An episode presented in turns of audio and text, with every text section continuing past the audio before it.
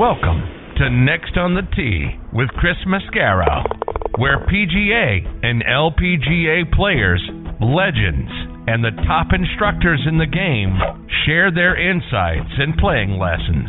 Join Chris every Tuesday night as he talks with the greats of the game. Tonight's show is sponsored by TaylorMade Golf, the PGA Tour Superstore, Golf Pride, 2 Under, XXIO, Sun Mountain Golf Bags, Finn Scooters, making the game more fun, Bionic Gloves, and the McLemore Club. Experience life above the clouds. Now, here's your host, Chris Mascaro.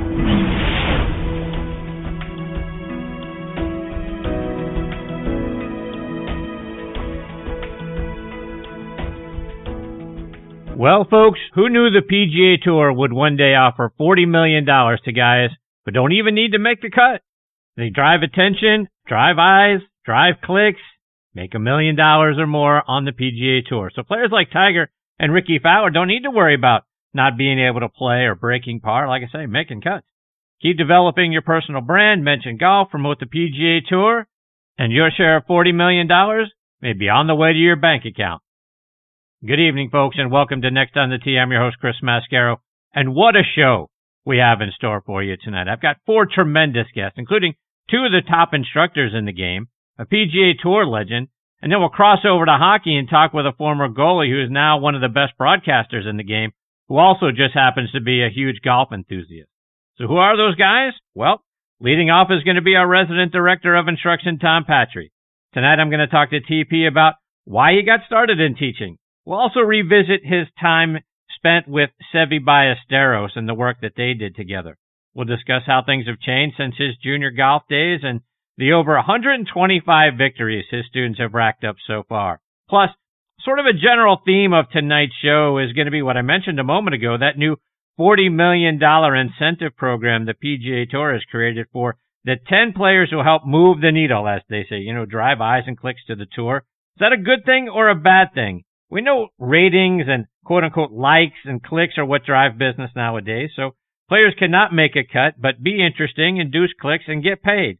We'll talk about that throughout the show and get uh, everybody's opinion on that tonight, starting with TP when he joins me a few minutes from now.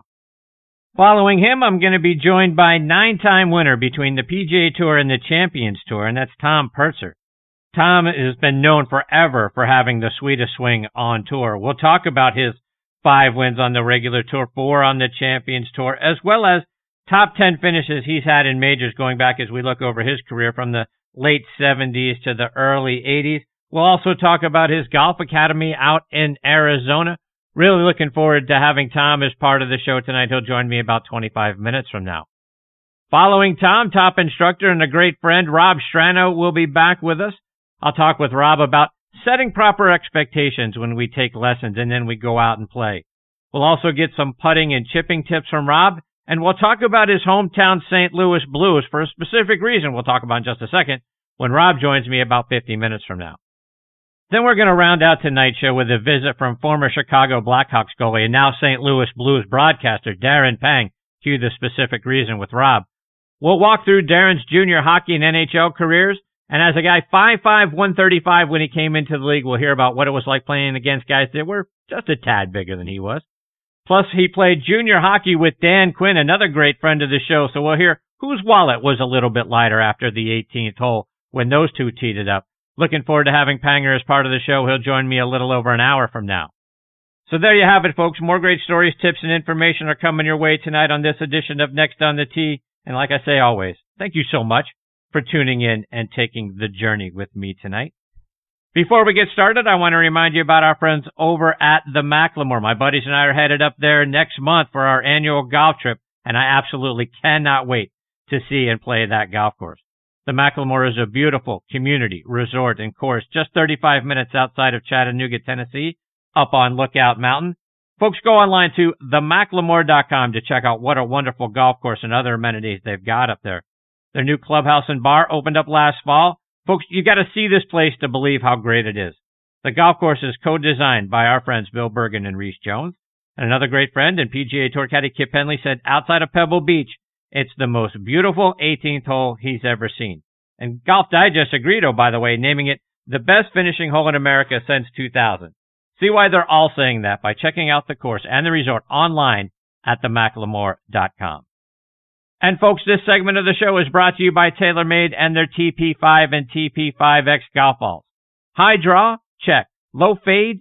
Check. Bump and run? Out of the sand? Flop shot? Guess what? Check, check, and check. No matter what shot you need to pull off, there's one ball that's better for them than them all, and that's the new TP5 and TP5X from TaylorMade.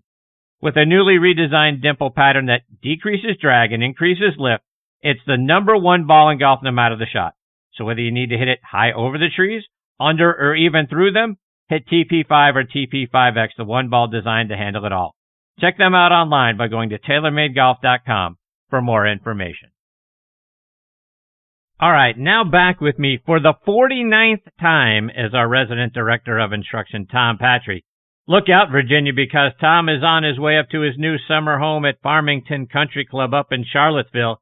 So folks, if you're traveling up I-95 and you see a big white beast of a truck and it looks like a homeless guy is living in it, that's Tom. Flag him down and get a lesson from him at the nearest rest stop, or you could download the V1 video app and send Tom videos of your golf swing and he can help you get dialed in through the app. Please check out his website, tompatri.com, and subscribe to his newsletter while you're on there. You can also go to his YouTube channel and subscribe because he's uploaded over 150 free playing lessons for all of us. Be sure to follow him on Twitter and Instagram at Tom Patri Golf, and it is always an honor to have TP as part of the show. Good evening, TP. One more episode until we hit a big milestone. How are you, my friend? Chrissy boy! Hey, TP! 49 times, my friend.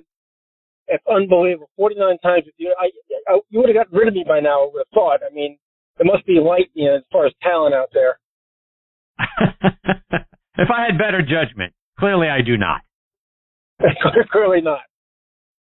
TP, we've got a lot to get into tonight, and I want to start by getting a quick thought from you about the new PGA Tour incentive program that's going to pay $40 million to 10 players who they feel are moving the needle with sponsors and fans. It's about the players who move engagement on social media, bring eyes, clicks, and all of that to, to their tournaments. So I find it ironic that a player like Tiger, who has disdain for the fans and never really engaged with them, may get a piece of that $40 million and probably won't play in a tournament this year. Or a guy like Rickie Fowler, who we all love and we are hoping that he finds his way and we're rooting for him to do it, but he could get a piece of that 40 million and not make a cut. What are your thoughts about that program? Chris, I think I think it's the tour's answer actually in disguise to this um, this alternate golf tour that's being proposed by some foreign money, um, a way to keep guys in the nest. I think it's the wrong way to go about it. But we, you know, you and I both know that social media drives so much of the wagon nowadays. Uh, I, I just question who's going to get the money and, and, and what their real influence is on the game. And, you know, Tiger could surely dip into that into that pot and maybe not see it up for the next year, year and a half. Rickie, who is a social media icon, you know, obviously doesn't look like he can make a cut right now. Uh, and then you look at a guy like Gary Woodland and the great influence he's had at the Phoenix Open a few years ago uh, with that young lady that he pulled out on the, on that par three and, and it went viral. Now, Gary's probably not in the top 15 in the world right now, and will he get left out? So I'm not really sure if they really thought this thing through and, and what the uh, what the ramifications could be. This this second proposed tour, you know, if, if guys did defect, I think the easy way to keep them in the fold, as long as you have all the powers to be in the room on the same page, is to say, guys, you know, if, if you leave the PGA Tour and you go to this alternate tour, and in two years it folds up, you don't get to hop back on, right on right away. There's a penalty period. So I'm I'm not really sure this has really been thought through very well, and I I don't think we've heard the last of it yet, and and maybe how it will be organized, and how it will be pulled off. But uh, I, I don't think they're moving necessarily in the right direction with it. Tom, I want to talk about your career. You've been a teaching professional now for 41 years. Looking back at your time at Westchester Country Club and Friars Head and the places that you've been, talk about your teaching resume and why you started TP Golf because we all owe a debt of gratitude for you for all you've meant to the game. Well, well Chris, if you don't mind a minor correction, I, I owe the game a lot. The game owes me nothing. Um, the opportunity that the game provided and people who came before me provided, whether it was John Kennedy at Westchester Country Club or Charlie Robson, the executive director at the Met PGA, and, and so many people that came before and after them, Bill Strausbaugh at Columbia Country Club in Washington, D.C., who all gave me opportunity. Uh, and the places I've gotten to go, the people I've been able to meet and be around, and uh, you know, so I, I owe the game so much. It's been it's been an incredible journey, and uh, and I've been pretty blessed by it. But yeah, I mean, I spent 11 years at Westchester Country Club as a director of instruction there, one of the great, great old old granddads in the game of golf. Uh, an incredible place that's so historical and, uh, and and still so relevant. And then you know, Friars Head for nine years, where uh, you know, just an incredible piece of property and, and a great vision of Ken Bakst. Um, and pr- probably, I think, I think probably in the top 20 in the world. Um, you know, just a few places that I've been able to, you know, spend time at, long periods of time at. Um, just, just incredible. And, and, uh, and, and, you know, I kind of fell into those things and all those things were really put in, in motion because of John Kennedy at Westchester Country Club and the opportunity he gave me there, uh, when I didn't have a resume, anything like today. He gave me a chance to take over a situation that was at the time somewhat broken and kind of said, you know, go paint your own picture, go create your own staff, go create your own programs and, and see what you can do with the landscape. Um, and it all started right there because of him. So, uh, and during that same time period, uh, Bill, Bill Strausbaugh became part of my life and, and, you know, between Bill Strausbaugh and John Kennedy and their guidance, um, what we know today as Tom Patrick was born, but it was because of them uh, and their influence. So I was really, really blessed in that regard. I want to get your thoughts as well about coaching on the LPGA tour because that's where you got your start, right? Well, it was very different, Chris. In the '90s, that was my first uh, my first endeavor into, teaching coaching professional golf. Um, it was really uh, it was through an introduction of a good friend of mine, Evan Schiller, who's a, a world-class photographer today. But Evan was on my teaching staff at Westchester, and he and he had some contacts with some girls from college golf at the University of Miami. Made an introduction. A couple of them had some faith in me. I started coaching um, one girl, and then a second girl, and it wound up being, uh, I think, five or six girls who all were winners on tour in the 90s. Uh, and that's really where I kind of cut my teeth first as far as professional golf and that transcended during my Westchester years because I was hosting the Buick Classic to exposure to some male tour players, uh, and and you know I was off and running, and that that exposure obviously was uh, was listen pre it's really funny because it was pre social media, but you know word of mouth was was the vehicle back then, and uh, and I had some success and some people played well, and, and a couple of them won some events, and and you know that kind of you know, bolstered what I was doing too. So I, I was really, I was really a victim in a great way of right place, right time, uh, in so many respects. Um, but it's very different today. You know, it's, it's so much more demanding. Uh, I get, I get calls and requests to do that, some of those things now, and I really turn them down. I, I'm on the road, as you know, Chris, five months a year away from my family, uh, my wife, the dogs, and, and my son in Naples. Uh, when I go to Farmington this summer, and and five months away is a long time from home. And uh, if I added to that a tour presence today, I, I would never be home. So I had my run with that. It was it was really fun. I'm glad I did it. It was a different time of my life. I was a lot younger, um, but it, it's not something today. The demands are so much greater as far as your time. Um, I, I wouldn't want to do it at this point in my life. Tom, let's switch it up again because I uh, I want to get some playing lessons from you tonight. And as you know, I'm trying to improve my short game. I find myself watching videos on your YouTube channel as well as old videos that Seve put together way back in the day. And I know you spent some time working with him, watching him. When he asked you to take a look at what he was doing, what did you see and what did you learn from uh, the time you spent with Seve?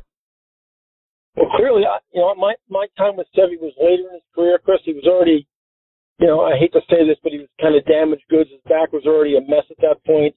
Still had incredible, you know, incredible talent, incredible short game. It certainly didn't need any help from me with the short game. But what he did for me, uh, it's funny how we kind of turned the, turn the table here is, you know, when I worked with him on his full swing, you know, I would always pick his brain about short game, and, obviously was the maestro. Was, was nobody.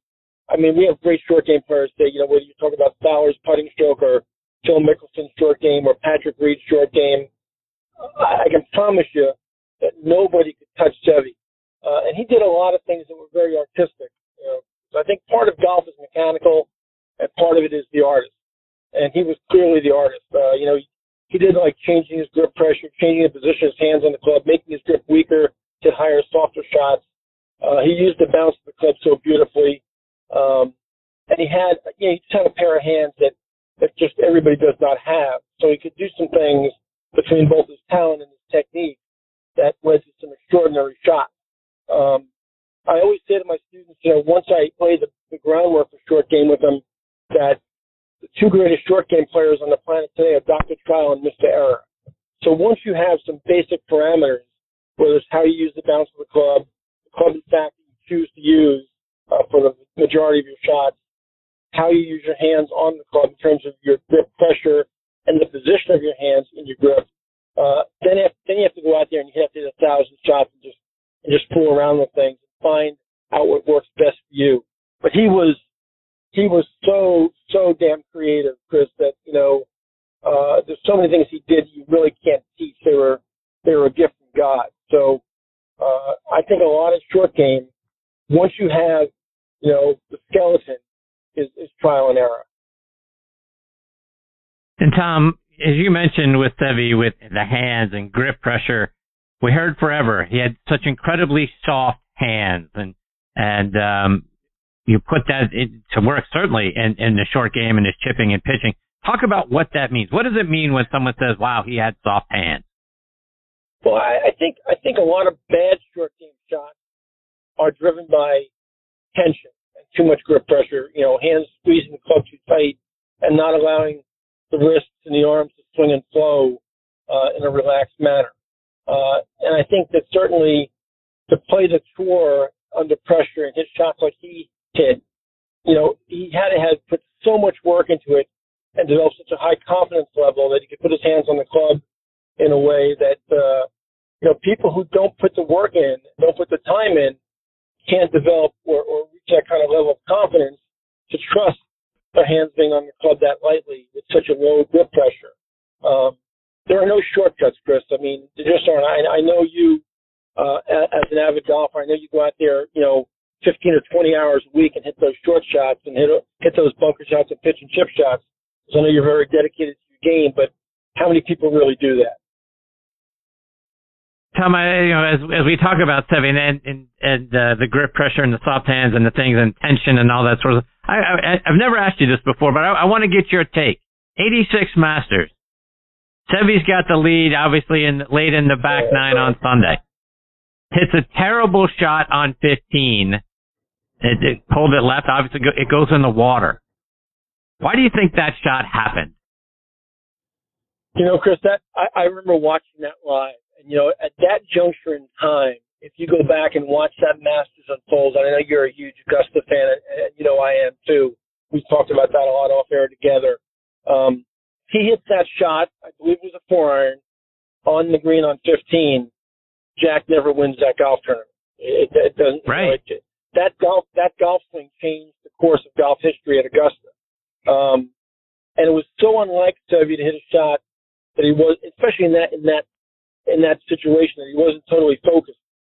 You know, for him to hit a shot that poorly, that unsolidly, um, he, you know, he got ahead of himself clearly. Um, any player hits that, any any player that's that world class gifted hit a shot that poorly uh, is clearly not tuned in. Uh, but you know, the golf gods were shining on Jack. That was his time. And you know, not only that shot, Chris, that Seve hits on 15, so, you know, if you remember clearly, Norman stood, stood in the middle of 18 fairway and only needed was a par to tie Jack to force a playoff. And he was at the height of his powers as well at that time and hits that terrible second shot right of the bunker on, on 18 and makes bogey and Jack wins.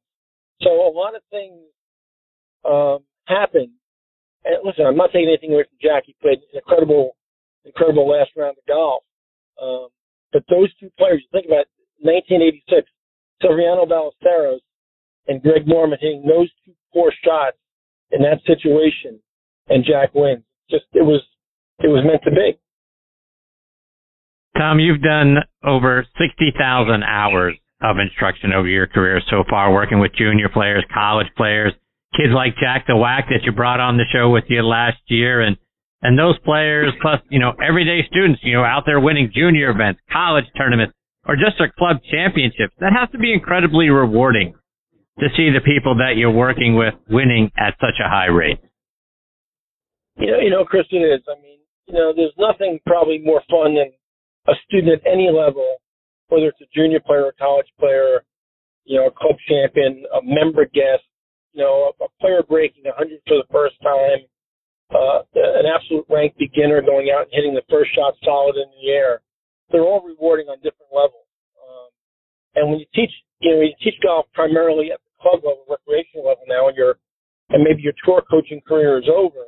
You know, the thing that still drives your needle and gets you excited is when one of your people have success at whatever level it is. And certainly, I'd be lying if I didn't tell you that my juniors weren't the most fun for me. I've got you know, Jack the Whack, as you mentioned, is, is playing great golf, and he's you know he's only 15 now, but he's really doing well, and he's getting better all the time. Uh, uh, I've got a young lady named Macy Benson who won five events in a row last fall in Indiana. Uh, a young man named Maverick Conaway in, in, in Indiana who just finished second in a really, really big tournament in the Midwest. Um, uh, all, all those things are so much fun, you know, when you see kids uh, starting to excel, especially if they're kids that you really like and they're polite and they're hardworking and, and, they, have a passion for the game. So, yeah, nothing much better than that. So, Tom, how different are things now versus when you know you were a junior golfer or back in your in your college days? We know the technology is different, but how else is is the game different from back then? Well, you know, I told you about the things I like, Chris. Let me tell you about some of the things I don't like. You know, back when I played junior golf, which is a long time ago, uh, there was no AJGA, there was no club fitting, there was no V1, there was no body tracker TrackMan. Um, and, and, you know, I, I, for example, myself as a public course kid, didn't have any exposure to a golf course. Uh, you know, I, I won 15 pretty big junior events. I won seven or eight amateur events. I won five or six college events and an NCAA. Um, I never had a golf lesson until I got out of college. And the kids that show up today, the ones that I don't like, and and they usually don't stay with me very long because I don't really allow them to, are ultra entitled. You know, they're showing up with you know several thousand dollars worth of golf clubs in their bag, and, they've got a you know a physical therapist, they've got a sports psychologist, and and you know the helicopter mom or dad. It, it's it's gotten a little bit out of control in some respects, uh, and and I'm really fortunate, Chris. I don't need anybody in my lesson book. I really, I'm really lucky that I can deal from a position of strength as far as who I stay with and who I don't stay with.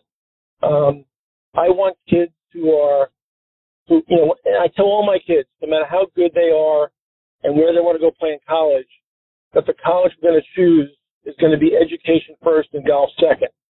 And I also tell them that if they ever say anything in front of me that's disrespectful to their parents, that they can they can leave that they're gone. So um, I've been blessed that my my kids that do stay with me are are really pretty good kids, and and I'm able to kind of pick and choose in that respect. And I've turned away some really good talent. They've gone to somebody else, and I wish them the best and hope it works out. But um, it's really different now. It's really different with the amount of money that is spent on junior golf and, and how much travel they do. Um, it's gotten a little bit in some respects out of control. I know we have a lot better technology. We've mentioned that today versus the rocks, stones, chisels, sticks that you played with when you were a kid. But with the advent of the AJGA and all of the tournaments that kids get to play in now as they grow up and advancing through junior golf and high school golf and college golf and all of those sorts of things, kids seem better prepared today for the pressure and being able to compete in tournaments as they get up through those levels and then through the Corn Ferry Tour, the Symetra Tour, the PGA Tour, and the LPGA Tour. Talk about that. Are kids better prepared now? And how are things different from a teaching perspective than they were back when you were coming up through the ranks? I think, Chris, I think all those things are true. I think the thing you failed to mention, in addition to everything you said, was that, you know, first came a guy named Arnold Palmer, then came a guy named Fred Couples, and then came a guy named Tiger Woods. And the popularity of the sport exploded. Uh, and the visibility of the sport because of TV exploded. And what happened is golf became cool. When I was in high school, you know, if you played golf, you were kind of the nerd. You were, you were kind of the, almost the outcast. Now, now golf is cool. So, you know, we got kids coming to the lesson team now that could be the high school quarterback. That could be the point guard on the basketball team. It could be the shortstop on the baseball team. Uh, this kid I have from, from Indiana, Maverick Conaway, is a really good athlete and a really good basketball player. Uh, you know, and he's he's six one and a half, six two, you know, tall and lanky, creates a lot of speed, uh, but he's a really good athlete. Um, so we also have kids coming to our sport now that we never had coming to our lesson team before. They're just really good athletes. We get to kind of cherry pick uh, some athletes that we never had we never had a chance to grab before. So you, you take all the things you just named and add the athleticism to the pot, and man, man, you know, dinner is served. It's really, really good. Tom, just a couple more before I let you go. And uh, like we talked about over the last couple of times you've been on the show, you've uploaded a lot of great content on your YouTube channel. Remind everyone what they can get when they go out there and subscribe to it. Yeah, you know, Chris, that YouTube channel has kind of grown from uh, nothing in the past two years to about 150 um, video tips, uh, some lengthy, some not so lengthy, short game, full swing, course management, sports psychology, uh, you know, some, some, some stories about the game of golf, sports psychology.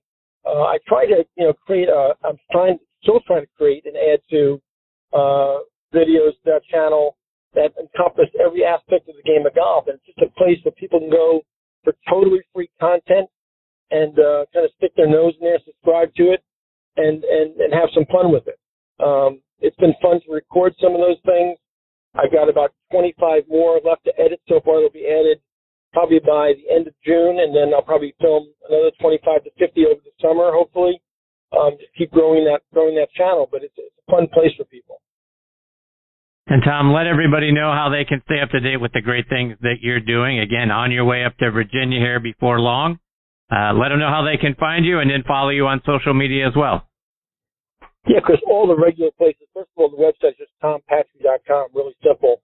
But we have we have you know we have space on LinkedIn, Instagram, two Facebook pages, Twitter, um, and then obviously they can subscribe to my newsletter, which goes out four times a year, and they can subscribe to that via uh, via the website. Um, but as I always do when we when we cut us cut, cut us each other loose at the end of the show, um, we should also thank Chris Mascaro for everything he does for the game of golf every every Tuesday night at eight o'clock. Uh, you have Purtzer on next, one of the great swingers of the club of all time. Actually, Purtzer is his generation's Adam Scott, and to have people like him share their knowledge and their wisdom because of Chris Mascaro is is something we should be grateful for as well. And, and next show is number fifty, pal. So I, I expect you know a birthday cake, maybe champagne, maybe sent to the house in farming in, in, in Charlottesville maybe at the front door. So uh, you're doing a, a hell of a job, pal. It's always fun being on with you. No, oh, I love you, TP. You know that, and uh, and my condolences to you, to your lovely wife who has been stuck in traffic with you for hours. I can only imagine how excruciating that's been for for the lovely Mrs. Patri. But um, I'm sure that uh, that yeah, she'll get through it and uh, and have a big party once uh, once the white beast is pulled out of the driveway. So good for her. I know good days are coming for her and really that that uh, the folks up in Charlottesville, Virginia, are going to be very lucky lucky once the the white beast pulls up up there. Uh, I'm sure the the key the uh, the gross um, handicap margin is going to come way down for the folks in Virginia because Tom Patri is now going to be in that state. So I look forward to catching up with you soon, my friend. You're the best. You know I love you. Chris Sykes-Ballot. Nice to know. Have a great night. See you, Tom. That's the great Tom Patri, folks. TomPatri.com. P-A-T-R-I is the spelling of his last name. And Tom Patri Golf on Instagram and Twitter. And uh, subscribe to that uh, that YouTube channel, folks. TP has put out, like I say, it's, it's at least 150, and it's free content for you, and it takes you all over the court from from tee to green, putting strategy, and all that sort of stuff. It's going to really improve your game. And uh, I would never say this to TP when uh, we're on the air together, but the folks up in Charlottesville, you guys are in for a treat. You're going to get uh, you're going to get probably one of the best in the game for sure. Uh, and he's really going to come up there and make a big impact on people's golf. You heard it. He was in Indiana last summer, and you, you heard him talk about some of the players, some of his junior players that are now having tremendous success. People down that go and see him in uh, in Naples and Fort Myers, and even as as far north as as New York. And you know, as you heard TP say, that's where he's from. So he goes back up there, and he's got students that are uh, that are really doing some amazing things there. And folks, you, you heard it on this show first, and you might have heard it on TP show if you if you uh, followed him on his Instagram live show. Jack the that kid is amazing. 15 years old, kid's shooting in the upper 60s, low 70s, and, and winning tournaments. Uh, that kid's going to be making some noise, uh, and, whether it's at college, Korn Ferry Tour, and one day the PGA Tour. I got a lot of faith in that kid. He's got a tremendous swing, thanks to Tom Patri. All right, before I get to my next guest, Tom Purtzer, I want to give a shout out to a few of our sponsors, starting with our friends over at Finn Cycles. It's time to rethink golf. The game is at a tipping point. The young people we need in the game don't have four and a half hours to spend out on the course. Pairing Finn Cycles with a desire to play ready golf can cut playing time in half because all golfers go directly to their own golf ball. Plus, it's tons of fun. Go online to finscooters.com and click on Find a Fin for a course that has them near you. I also want to give a shout out to our friends over at Golf Pride. Did you know that Golf Pride lets you rep your favorite team while also using the number one grip in golf? Your team, your grip, MCC Hybrid Grips, the number one grip series worldwide. Features an exclusive brush cotton cord in the upper hand for all weather performance, with premium rubber in the lower hand for added feel. The new MCC Team Series is available in a variety of new color combinations so you can rep your favorite team out on the course. Available in standard and midsize. Check it out online by going to golfpride.com. And folks, this segment of the show is sponsored by our friends over at the PGA Tour Superstore. This segment of the show is brought to you by the PGA Tour Superstore. See why golfers everywhere are proud to call PGA Tour Superstore their golf pro shop. Visit them online at PGATourSuperstore.com. Now back to Chris and more of the show. All right, now next on the tee with me is PGA Tour legend Tom Purtzer. Tom is from Des Moines, Iowa.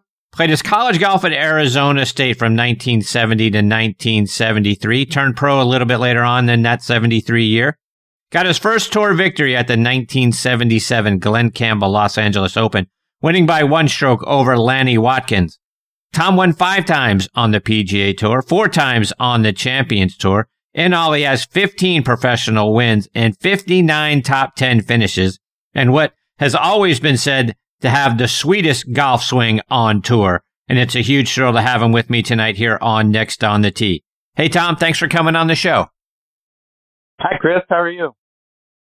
I'm fantastic, Tom. How are you? I'm doing good, as far as I know. That's good news. It's it's it's nice getting so, Tom, I want to TP. Yeah, how about that? That was when uh, Tom and I were uh, talking before the show uh, went live. You know, one TP knows another TP, so that's fantastic. Yeah, exactly. Stuff. Yeah.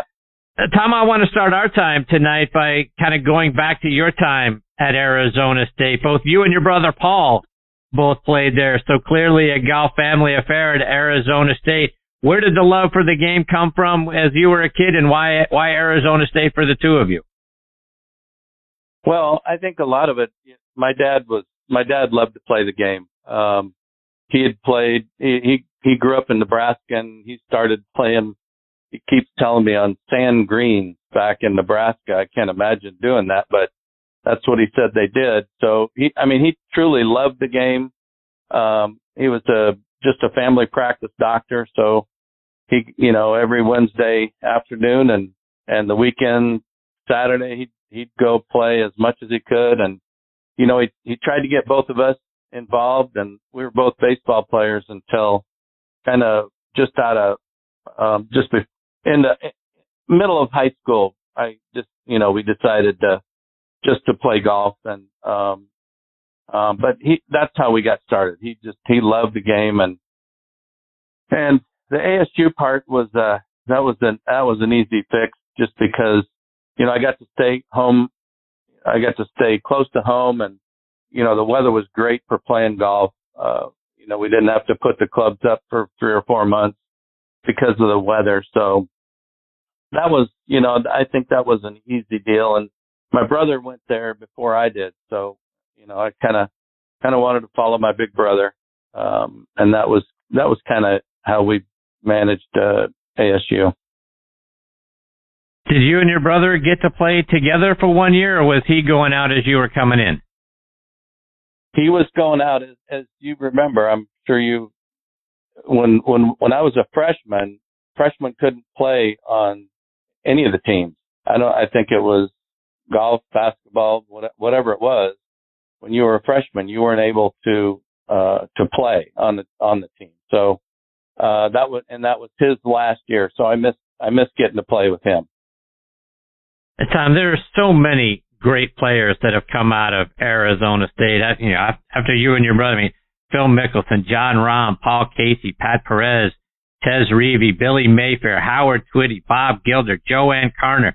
Such a great golf history there at Arizona State. Talk about what it was like playing at Arizona State and then having, you know, legends of the game coming there before, during, and after you. Well, we had like you know, when my brother played, he had a bunch of good good guys on his team. He played good. The guy from uh Mike Morley, Joe Porter, uh, a, you know, a number of guys that played there. But you know, I think when when I went there, we had uh, you know Howard Twitty and and Bob Gilder and Charlie Gibson. Um, we had a we had a good team. We it seemed like we didn't play we never played good together at the same time. So we kind of struggled as a as a team, but we had some pretty good players.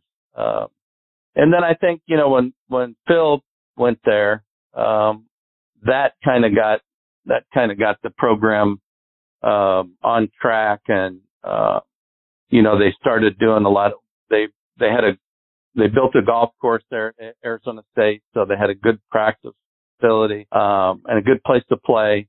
You know, when we were growing up, we just we we got on all the country club, well, the golf courses in in the Phoenix area. We didn't have really a home place, so you know we were we were driving all over the place trying to find places to play. But um, it's it's totally different now. They've got now they have one of the best practice facilities I've ever seen. Short game facilities. Uh, it's it's beyond comprehension what what you can do. Phil Phil did a really nice job designing it designing it, and um, it's world class. I don't know. I can't imagine another practice area better than Arizona State University. And Tom, you turned pro in 1973. 77, you're 25 years old. You get your first victory on tour, what was then the Glen Campbell LA Open at uh, Riviera, which I believe was the 50th anniversary of that tournament. And Riviera, I read, is one of your favorite golf courses. Talk about being able to get your first win there.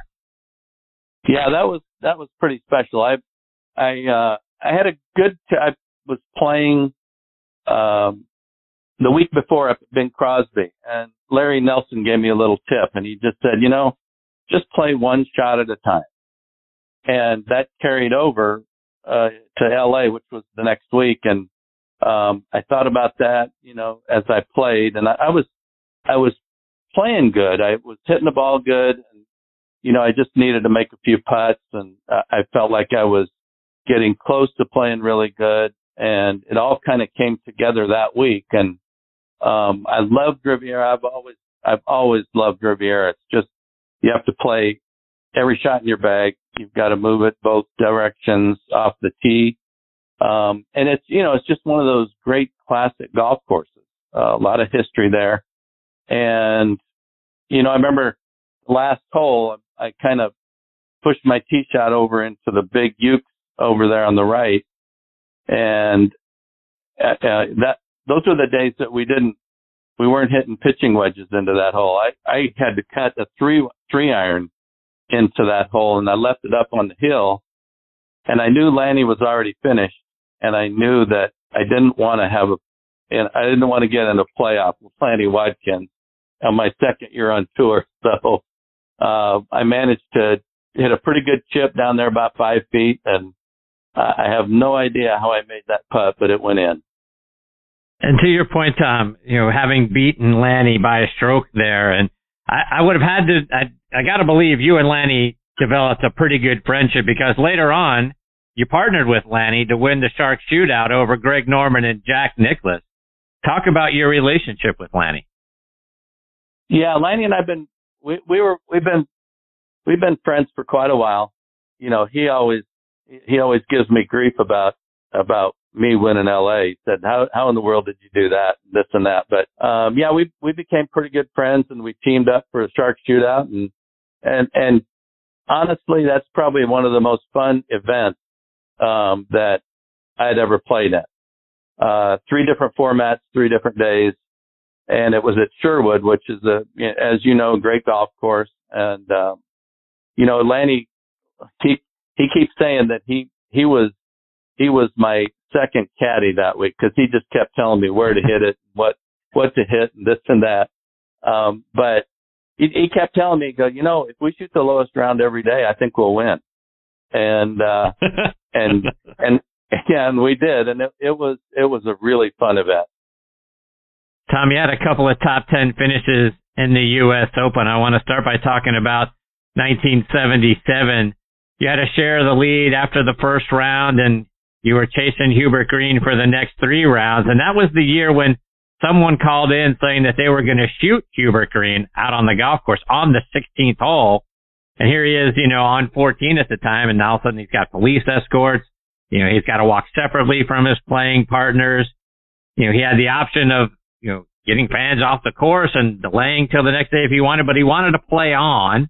Had to be an odd last round, at least last five or six holes. What was that? What do you remember from that tournament? What was it like for you?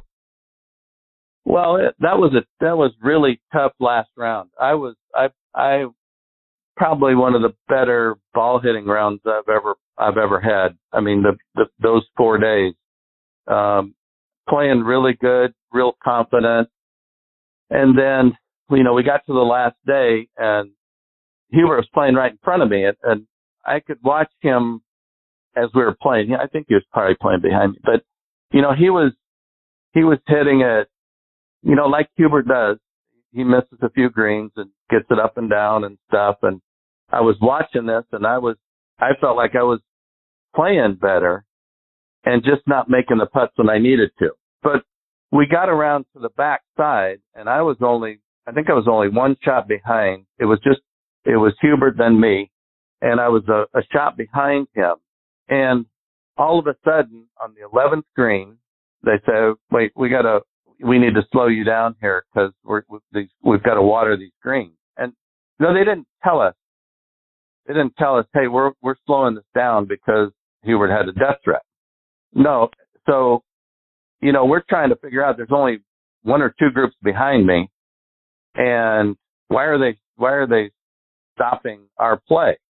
You know, you, you, you want to have a little rhythm and momentum as you're playing. You don't want to have to stop. And they stopped us three times uh, within a span of about four holes, and never told us why. So it was really it was really frustrating frustrating for me. Um, and uh, I I ended up 13th hole is a par three along the road, and the wind was blowing real hard across and they had made us wait on that tee box and um got up and hit I had to hit a I think I hit a two iron and got it up in the air and hooked it a little bit, hit a tree and kicked out of bounds. So that was that was kind of my kind of the end of my day. Um but you know, it's just frustrating for me because you know, they made us they kept making us wait and we couldn't figure out why. Um, couldn't you know they didn't never told us that hey we're slowing you guys down this and that. So you know it was uh, it was just really frustrating for me. Let's fast forward a couple years to 79 at the U.S. Open as well. You're in the second to last group on Sunday. You're chasing down Hale Irwin. You get off to a great start, birdieing three of the first four holes, including sinking a bomb from all the way across the green on number four. Talk about being in the mix there. How do you know that, Chris? but yeah, that that is that, that is true. It was a bomb on number four. Um, I I I I played for me the U.S. Open uh, growing up. The U.S. Open was always my favorite tournament, my the one that I wanted to win the most, and this and that, and um, getting off to that great start, um, I, I felt like I had a pretty good chance. And then I got around to, uh, I think it was number number eight, number seven or eight. It was a par five, and if you remember, I'm sure you do, that they put a tree up. We, we're yeah. in practice rounds. We were hit, hitting it down the one of the other fairways, and then um, Wednesday night, the night before the tournament, they planted this big 30 foot pine tree. Um, so you, you almost couldn't go that way. Well, you know, and I was playing good and, and I had made two birdies in the first three days going down the fairway. And I got this great idea. And I think, you know, probably it just showed my lack of experience. Um, um, but I, I felt like you know, I'm going to try and go down this other fairway. You could still, you know, if you missed this big, big, uh, spruce, you could still go down that other fairway. And I hit a good drive. I hit it like I wanted to.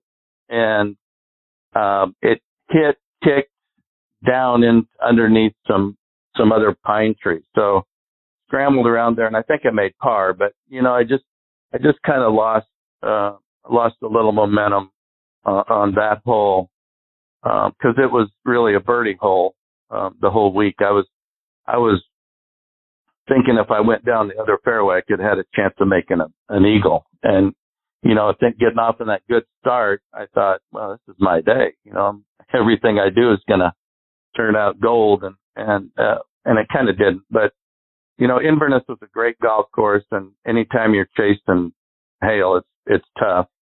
Um, but it, you know, it was a great experience. I, I um, you know, I, I had, I had my chances there the first, you know, couple, couple times I played in the open and, uh, just didn't get it done.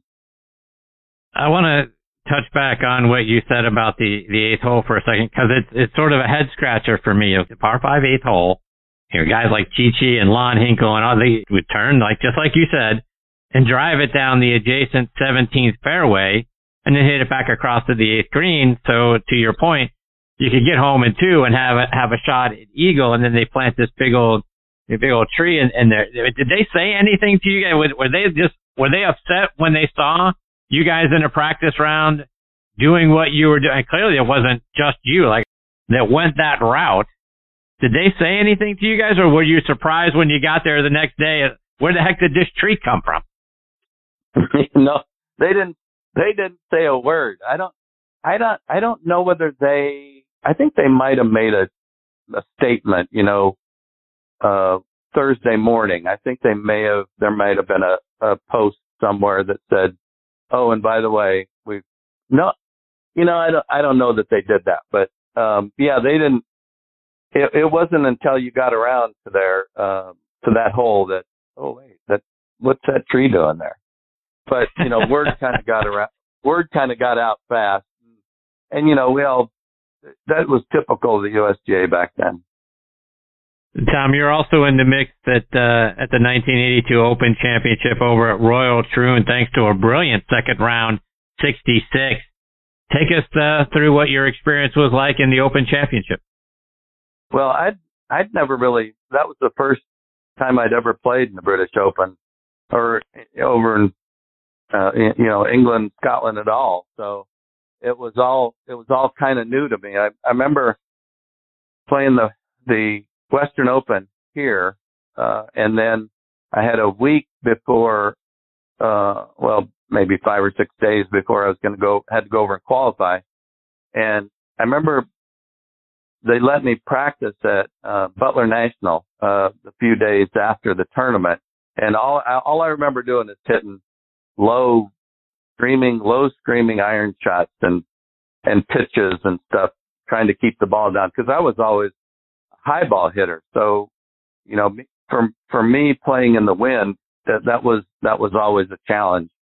But um, you know, I, I I really enjoyed Troon right away when I first got over there, and I just loved the people around there. You know, the Scottish people, and and you know, I got to play a course called Western Gailes um, for my um, for my qualifying tournament, and um, I got I got over there, you know, a couple days early and got to play practice round and stuff, and I looking for a caddy, and and Jimmy was the caddy master, and he was probably at that time he was probably I don't know 65 or so, older gentleman, and um, he he said, "You get through the," he said, "Lad, you get through the tournament, and I'll caddy for you in the in the in the main event." So I said, "Okay, that's the deal." So son caddied for me, and, and I got through. And he shows up on on on Thursday. You know, I going in through, and there's only one road uh, going in, and um, I didn't. I miscalculated. I wasn't planning on having that many people. So I got to my tee time. I got to the golf course 15 minutes before my tee time. So he's waiting there for me and um, he's in a he's in a three piece suit and a trench coat. And it was probably wow. I don't know, 75 or 80. But anyway, um, so didn't have much time to practice. And I think I shot 76 the first day and then shot 66 the next day and got back in it. But, um, you know, it was a great experience. I, I love playing I love playing over there. And I, you know, when, when I was exempt, every time I was exempt, I played. And then I think I went over and tried to qualify a couple more times, but you know, I love playing over there. And Tom, like I mentioned in your intro, you won five times on the PGA Tour, and on top of the LA Open, you won the Phoenix Open in '84, the Southwest Classic in '88, the Southwestern Bell Colonial in '91, and then on the Champions Tour at the SBC Classic, the Hogue Classic out in Newport Beach, AT&T Champions Classic in Southern California. So really, put Southwest in the name or play the tournament in Southern California or Arizona, and you are the man to beat. What was it about the courses out in the Southwest and Southern California that fit your eye so well? I I don't really know, other than uh, you know, I guess I must like Poa annua Green.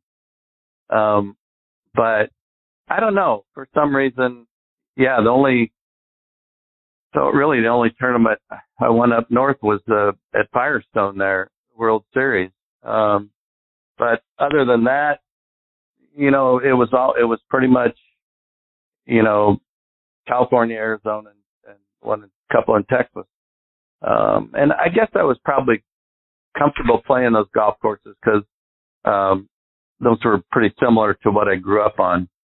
Um, but you know, I just I like the golf course, Valencia, the the tournament, the Champions Tour event there, won twice there, and and once uh, at Newport Beach. Um, you know, it's just they're just fun golf courses. Um, you know, you, you drive it good and you get rewarded. And you know, driving was probably usually the better part of my game. So Tom, just a couple more before I let you go. And you've got eight kids, two sets of twins, and your twin girls are Robin and Julie, named after Robin Yount and Juli Inkster. Talk about your relationship with those two. I met Robin. Uh, we played in a in a little pro am, and he's a great, you know, great athlete. Uh, but he was he could really play golf. He was really good player, and we just hit it off. He's uh he loves cars. He loves to go fast in anything. Uh, so we had a few things in common, and um, so we, you know, we just hit it off. He's such, he's so down to earth. Uh, you'd never know he was a, you know, two-time MVP, you know, World Hall of Fame uh, baseball player, and he, he's just a just a great guy, great human being. Um, and then Julie, we got paired. A friend of ours got us paired together in the mixed team. Um, her first, I think it was her first year out on on the tour for uh for the LPGA, and we we got we got hooked up in the in the mixed team, and we ended up winning. So that was a pretty good way of a start. But again, Julie's the same same person as Robin, just you know, a wonderful human being, just uh you know, down to earth. She loves any, all kinds of sports. Um, she's just a sports fanatic, and you know, and and you know, they're they're not themselves, um, and that's kind of unusual um, in our sport. And I just, you know, I just enjoyed being around both of them so much, and we're still the three of us are still friends uh, to this day, and um, you know, it's great. I've met so many. I've been lucky to have so many good friends. You know, on on tour, Jay Haas and uh, Freddie Couples, and um, you know, just a, a whole number of uh, really good people. Um, and I think that's you know a tribute to the our game, to the game of golf. That you know, you you you have to work with you have to work for what you get, and uh, you know, you know, you don't have anybody else. You can't rely on anybody else to help you through. Um, and, and it just, it's, it's just, you know, as you know, golf is just a great game. Uh, and I think what Tom was saying earlier, you know, the, the, the, the golf is getting the better athletes now. You know, they know that they can play, um, you know, for a length of time. Their career isn't as short as a lot of the other major sports. So, and the money's huge, and um, you know every everything about golf is it's become it's it's got it's always been a gentleman's sport, and it's you know it's even still that way. So, um, you know, it's just I'm I'm fortunate that I was lucky enough to play. That my dad uh, introduced me to this great game. Tom, talk about your golf academy and what you're doing now. You know what? I'm I'm that's I pretty much my brother's golf academy. I'll help him, you know, if he needs, if he gets a, a bigger group in, or if he wants me to help him, I'll I'll help him with the with the academy. But um, we're doing, we're still doing some schools, um, and that's fun. I enjoy I enjoy teaching. Um, I've had, well, I've been blessed to be uh, with a lot of great teachers. Um, and you know, I'm, I always I always like hearing different philosophies on teaching and um, and you know just get, hearing different ways of doing the same thing. Um, I I was really lucky, and you know Peter Kostis, Butch Butch Harmon. I spent a lot of time with him, um, and uh, just so many good, really good teachers. I was lucky. Hank Johnson, you know, a lot of the Golf Digest teachers, um, I, I was able to hang around with those guys a lot. And, um, so that, that helped a lot. So I do enjoy teaching and my brother's a good teacher there in Phoenix and, um, we, we do, we do have fun when we do some clinics, um, and, and some schools. So other than that, um, I, I'm, you know, my, I, I've struggled with my short game the last uh, three or four years, and and as most golfers know, that's not much fun. If you're if you're struggling with stuff like that, it, it makes it hard to score and it's frustrating. Um, but I still like in a few uh, events in the in our Southwest section, um, so that's kind of fun.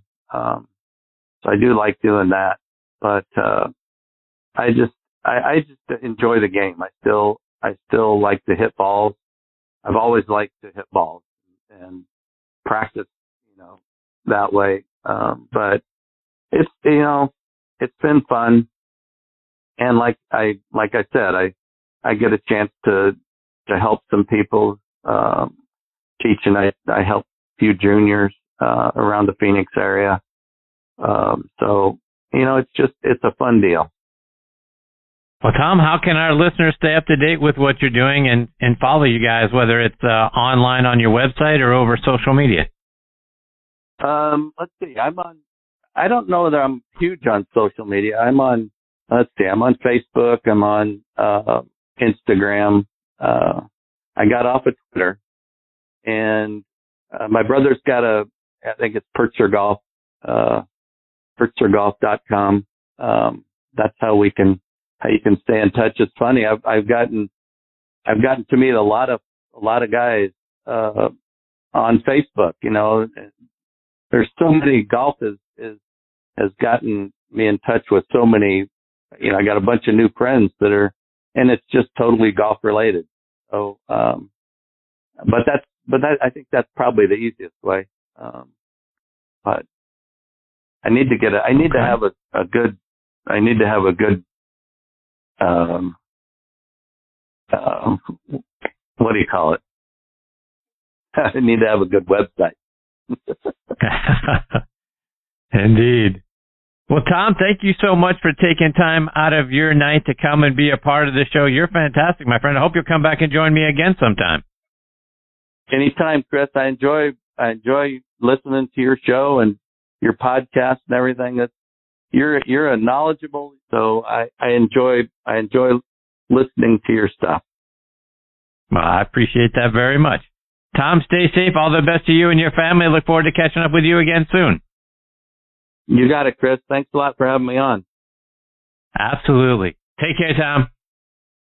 Okay. That's the great Tom Purtzer. Again, a nine time winner on tour, 15 total professional wins. Sweetest swing on tour. Tom Patri talked about it at the top of the show. And uh, for those that uh, you're around my age and you remember watching Tom play on the both on the PGA Tour and the Champions Tour, you know why they say that. He has such a great swing, and um, what a wonderful man. That was that was a lot of fun. I hope we get the privilege of catching up again with Tom real soon. Before I get to my next guest, Rob Strano, I want to give a shout out to our friends over at Two Under. Two Under men's performance briefs are the official underwear of the 2021 U.S. Ryder Cup team, the captain and all vice captains. They are worn by more than 30 players on the PGA and Champions Tour. They are also worn by over 70 NCAA Division I colleges and 17 NFL teams. The Joey Pouch technology provides the ultimate male asset management, delivering maximum comfort, fit, and performance from the golf course to the boardroom to the bedroom. Find these two under performance men's briefs in over 4,000 golf pro shops nationwide, all Shield sports stores, PGA Tour Superstore, Golf Galaxy, and other fine retailers near you. Go online to 2under.com. That's the number two, U-N-D-R.com. Two under performance in your pants. Use code on the T20 for a 20% discount at checkouts. Not valid on items already on sale or NCAA licensed briefs. Okay, now back in making his 11th appearance with me here on the show is one of the top instructors in the game and the host of the Golf Kingdom TV show, which you can watch on Amazon Fire TV, Blab TV, and Roku. And that's Rob Strano. Rob's a great friend and I always enjoy getting to spend time with him. Let me remind you a little bit about his background. He's from St. Louis, Missouri. As a junior player in the St. Louis district, Rob won the individual low stroke average trophy and individual total points championship trophy in 1981. Played his college golf at Centenary College in Louisiana. He played out on the PGA Tour, the Korn Ferry Tour, and Hooters NGA Tours for 15 years and won five times. Rob is annually recognized by U.S. kids as one of their top instructors. Plus, he's one of the few teaching the game to deaf children.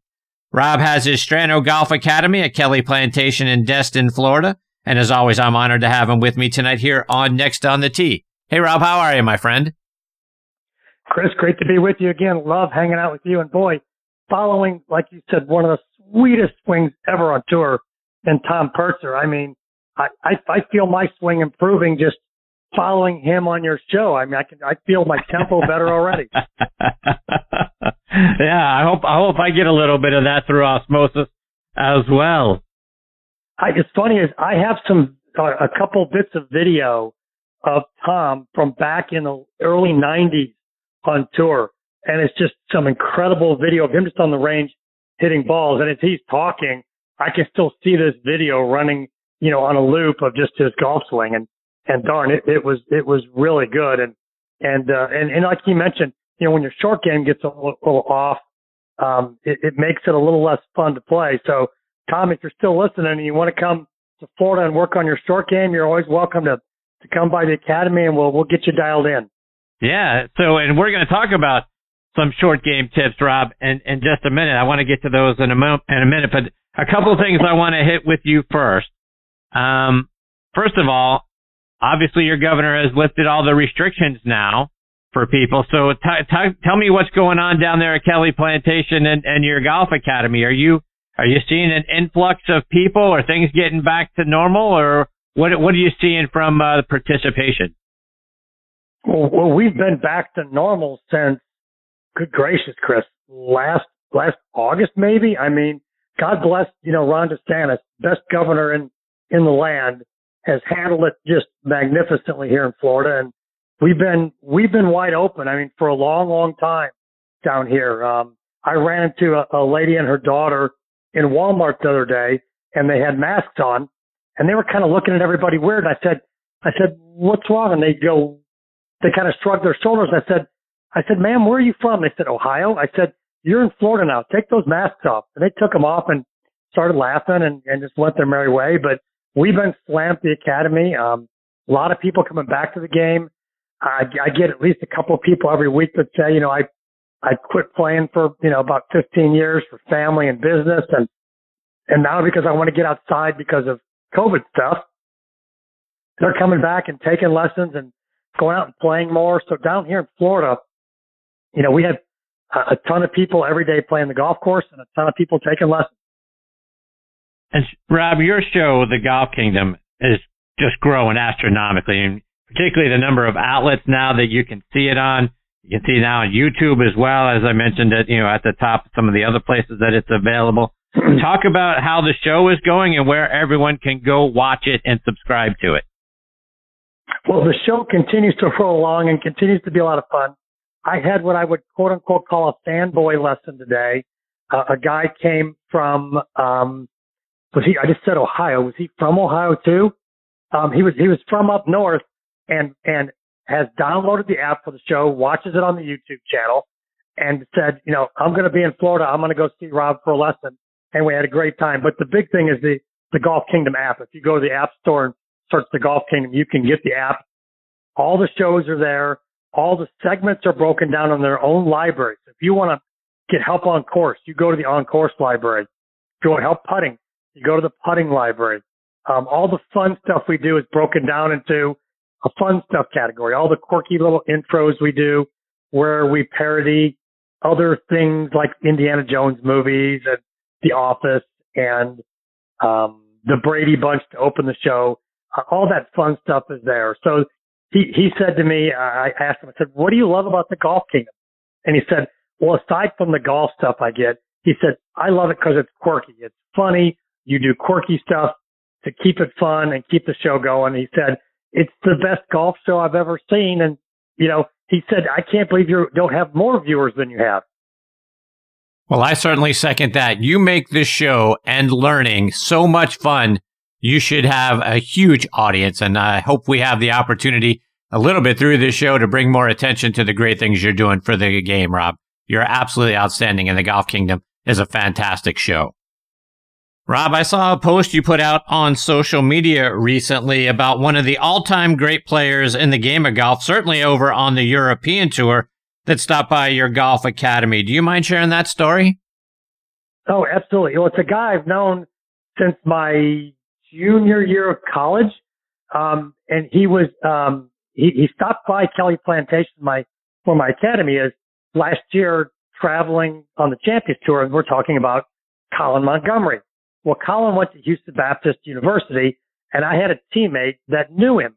So we would go down and hang out with him at Houston Baptist and we'd play golf. We'd practice. We'd go to, we just, we'd go to dinner. He was, he was the lone Scot on a team full of Aussies. So you know, we went down and hung out. We had a great time, got to know him. He's a super, super man. And, um, when he came through this time, he was doing a little video shoot. And I said, Hey, would you give me a few minutes and just do a quick fun interview for the TV show because I have guests on periodically from players I know and stuff. And he said, love to do it. And, and I, I asked him some questions.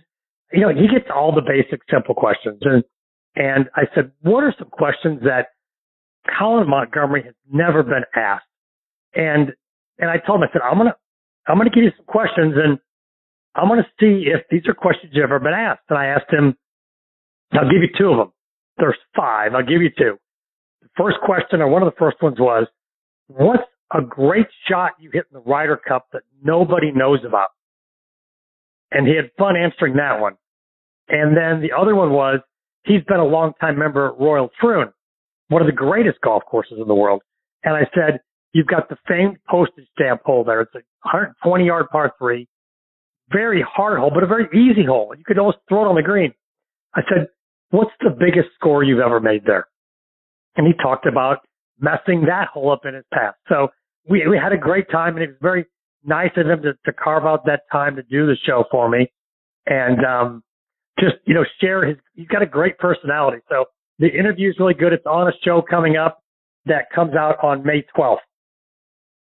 Rob, I want to switch it up and I want to start talking about some playing lessons and some other things uh, related to the game. One of the things that I think we do, and we by players like myself, when we take a lesson or we're playing and we don't, you know, we're, we're weekend warriors. We have expectations. We take a lesson, we have expectations for what we're going to take to the course. We don't play, we don't practice enough. We go out and play on Saturday and Sunday, but we still have expectations. Talk about how we should be setting proper expectations. That's a great one, and that's kind of one of my, one of my platforms for this year. It, it, it seems I hear the same word all the time. Uh, Rob, I'm not consistent. Boy, I'm inconsistent with this club. And I say, let me ask you a question. What do, what do you do for a living? And the guy will say, I'm a financial planner. I'll go, are you really good at it? He said, yes, I'm very successful. I said, do you just work at it an hour or two a day? No, all day, every day, five days, six days a week sometimes. I said, yeah.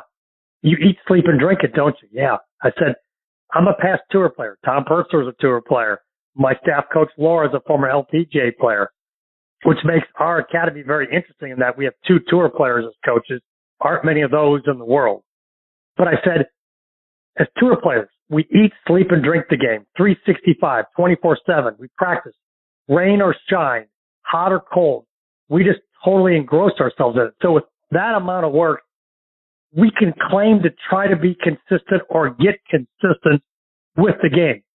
If you're not doing that, forget consistency. You're chasing your tail. I tell my players what I want you to do is I want you to hit better golf shots. I want your bad shots to be better. Forget about consistent. Just if you're hitting it 30 yards right, let's make that only 15 yards right. Let's balance your shot pattern because everybody's shot pattern is an oval from high to low. So low right, you've got your weak little push.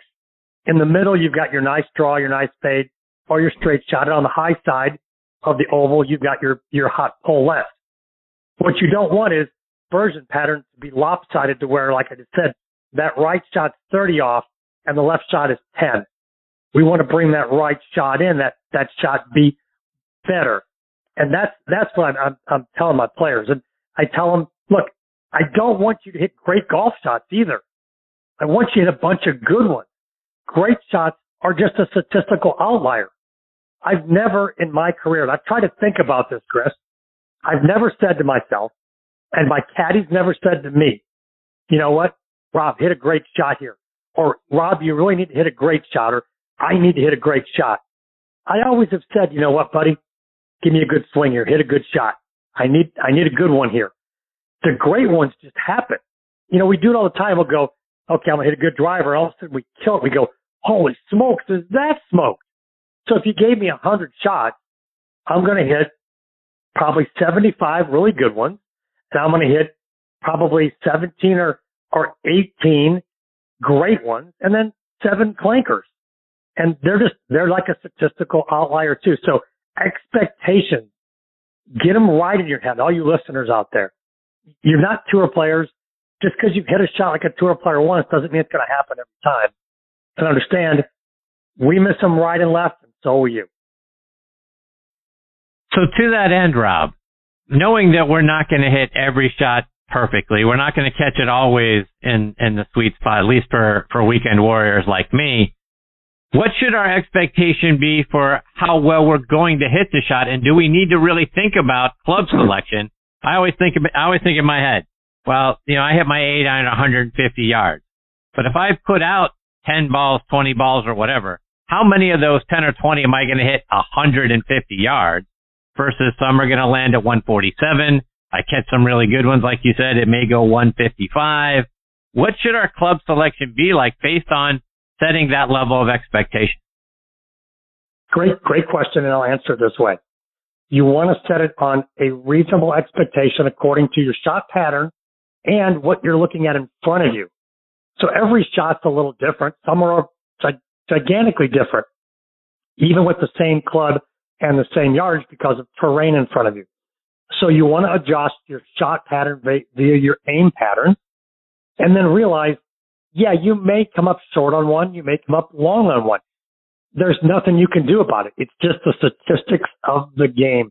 Scott Fawcett at Decade Golf talks about this all the time.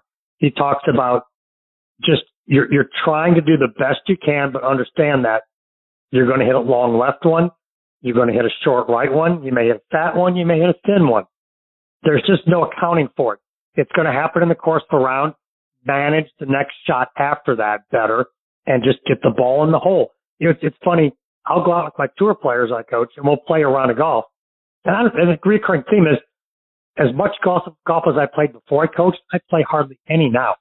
And I'll still go out and I can get it going. I can get it two or three under par. But the interesting thing is through six or seven holes, I'm two or three under and I get like three good shots.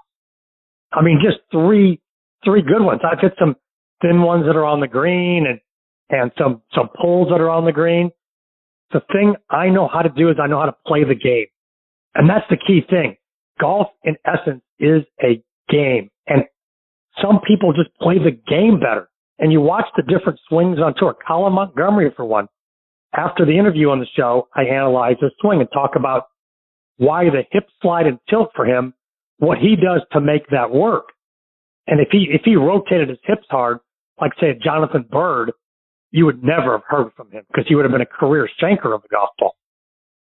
But Colin plays the game well. We just that, that's the key is playing the game, Chris. Rob, let's switch gears a little bit. Let's talk putting, like you mentioned when uh, with uh, Tom Purtzer a little bit on the uh, end of the last segment it's something I've heard you talking about, and some some of the things that uh, I started to observe are guys like Dustin Johnson, right? Making sure the elbows are tucked against the body. You see Dustin Johnson now taking his left arm and touching his right elbow, making sure it's it's attached by his hip over on on the right side. So talk about having the elbows tucked in and uh, and tight to our bodies, and what that can do to help us make more putts. Well, what what you're doing is what I call framing. I believe there is a correct framing to putt well, and then there's attachments to that that go to the nuances of maybe someone that needs a different way to attach it to to to help them with a yippy stroke or something like that.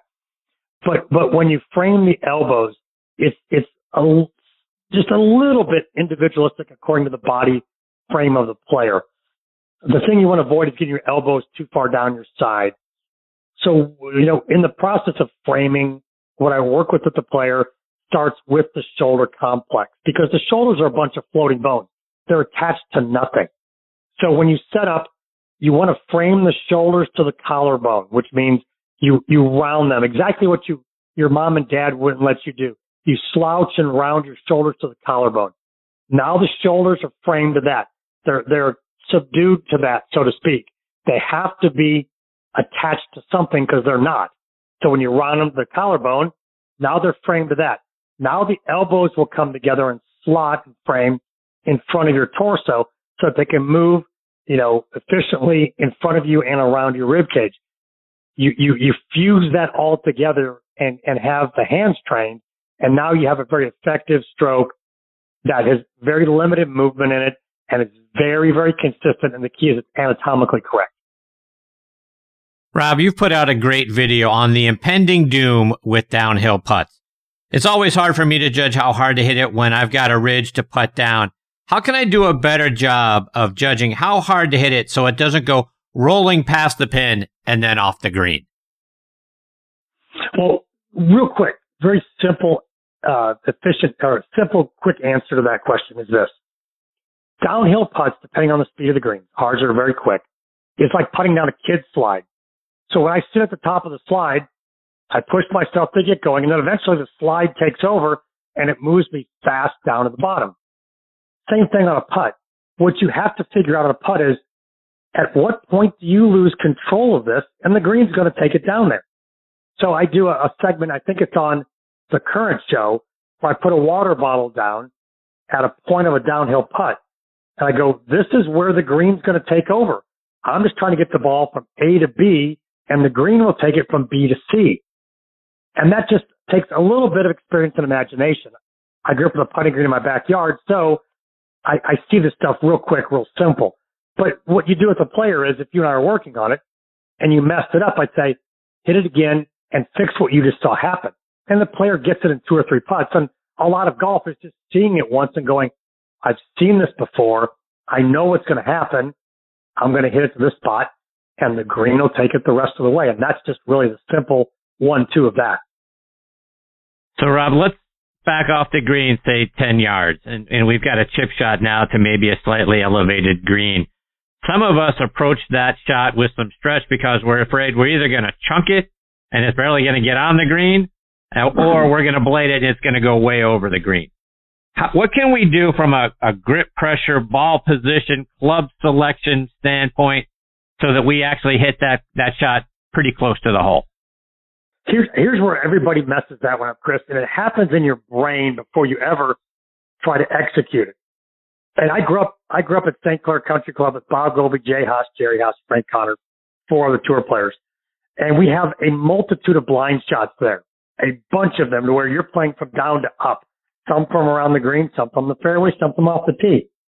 When you can't see where the ball is going to touch the ground, your brain loses mental capacity to execute a shot. When you can't see it land, you can't imagine it landing normal. You're going, I can't see it land. This is going to hit and go 70 yards over the green. It's just going to hit and roll and roll and roll. No, it's going to land like it lands on every other green on the golf course is what it's going to do. So what happens is before you ever hit the shot, you mentally lose capacity to execute it because you can't see the ball land. Therefore, you can't visualize it landing. So it backwashes into your execution. First thing you've got to do on these blind little uphill shots where you can't see the green surface is just realize it's going to land like every other shot you hit that's an elevated shot. It's going to hit. It's going to land soft and it may roll five, ten feet. It is not going to hit, you know, you're, it's not going to fly up on the green. All of a sudden a turtle was crossing the green and it hits a turtle shell and goes in the bunker. No, it's going to go up there and land normal. So number one thing is that. Number two thing on these uphill shots is it's, it's a setup thing. And that's where getting a lesson on this from your local uh, instructor will help you on these, these shots up and over but the thing you've got to do is just avoid the urge to try to help the ball up. You've got to realize there's a limit on how high it'll go unless you're trying to flop it. But if you're just playing a 60 degree wedge from a neutral setup, it's only going to go so high. So don't try to help it higher. Just hit what I call the safety little pitch, ball in the middle, shaft vertical, clip it off there with an even tempo and just knock it up on the green and let your putter be the superstar. Knock it in.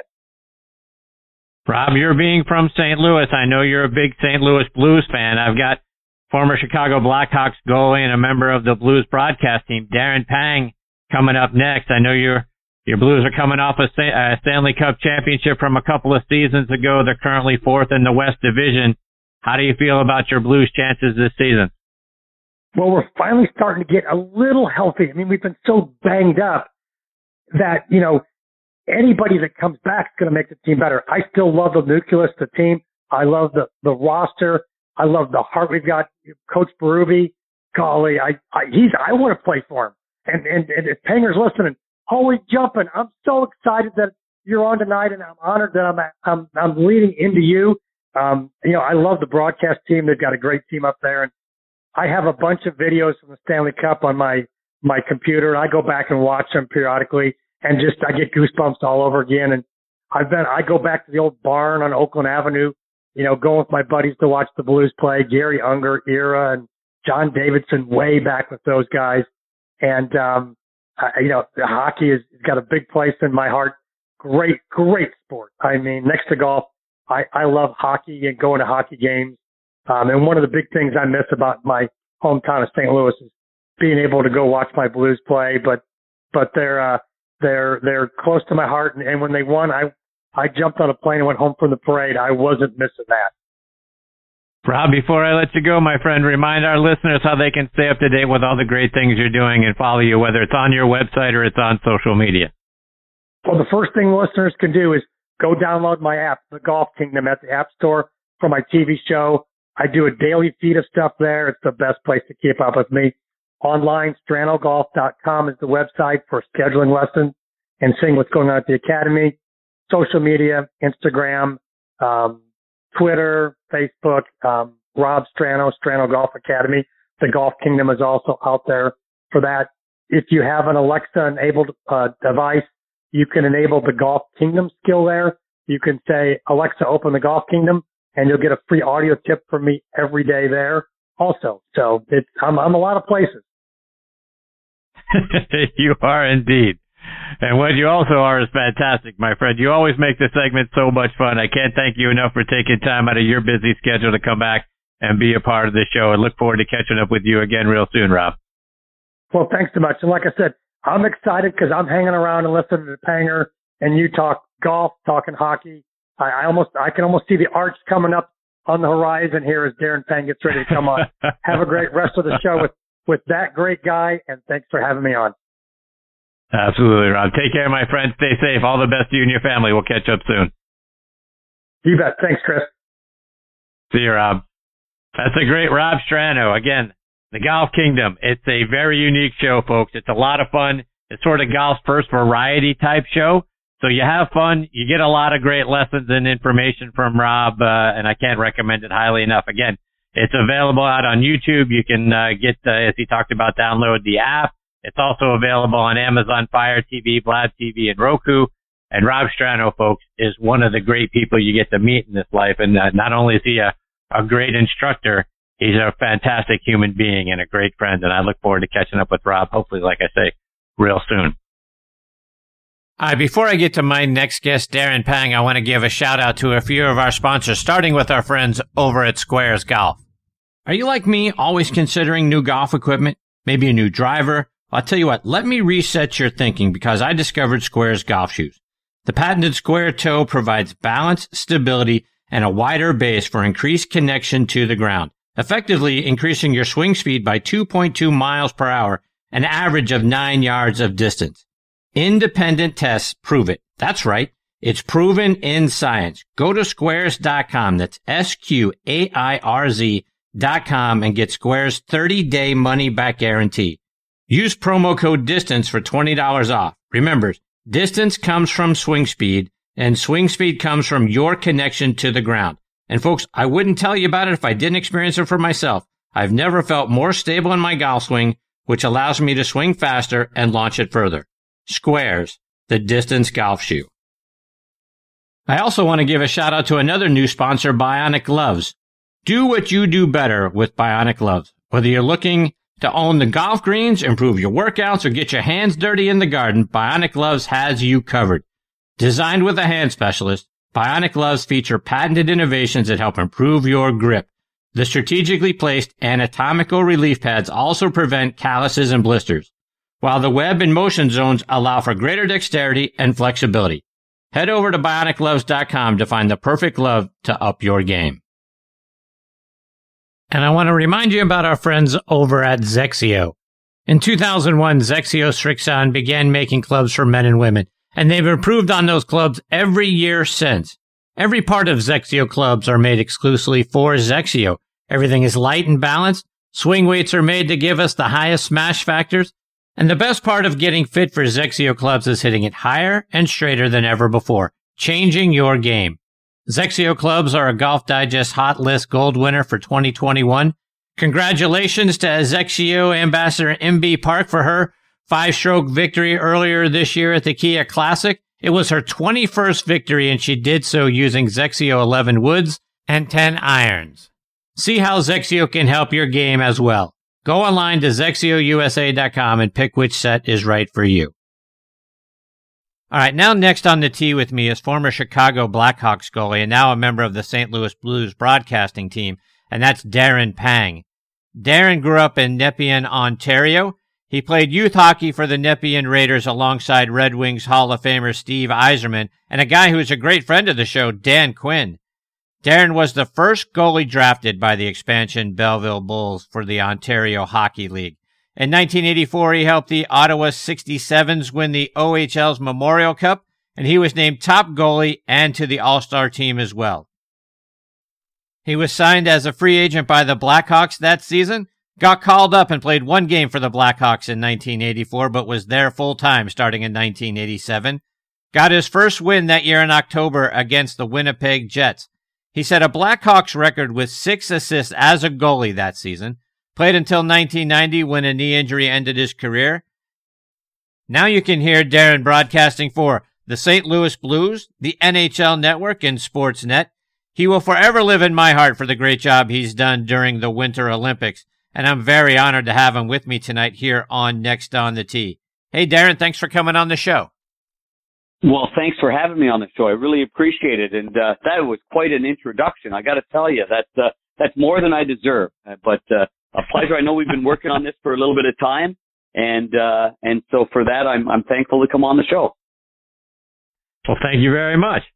And Darren, um, before we get into your playing career in in the, in the NHL and your hockey life, uh, you got a relationship with Miura Golf, and and I got to know, you and Dan Quinn playing around the golf. I'm sure you've teed it up with Danny several times. Who who's walking mm-hmm. away with the money on the 18th green?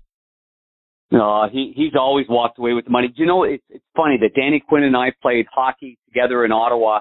Um, we were probably seven, six or seven years of age. He's a year younger than I am, and so every other year I would jump up, um, and then he would jump up. So we'd always play, you know, at, at that particular point.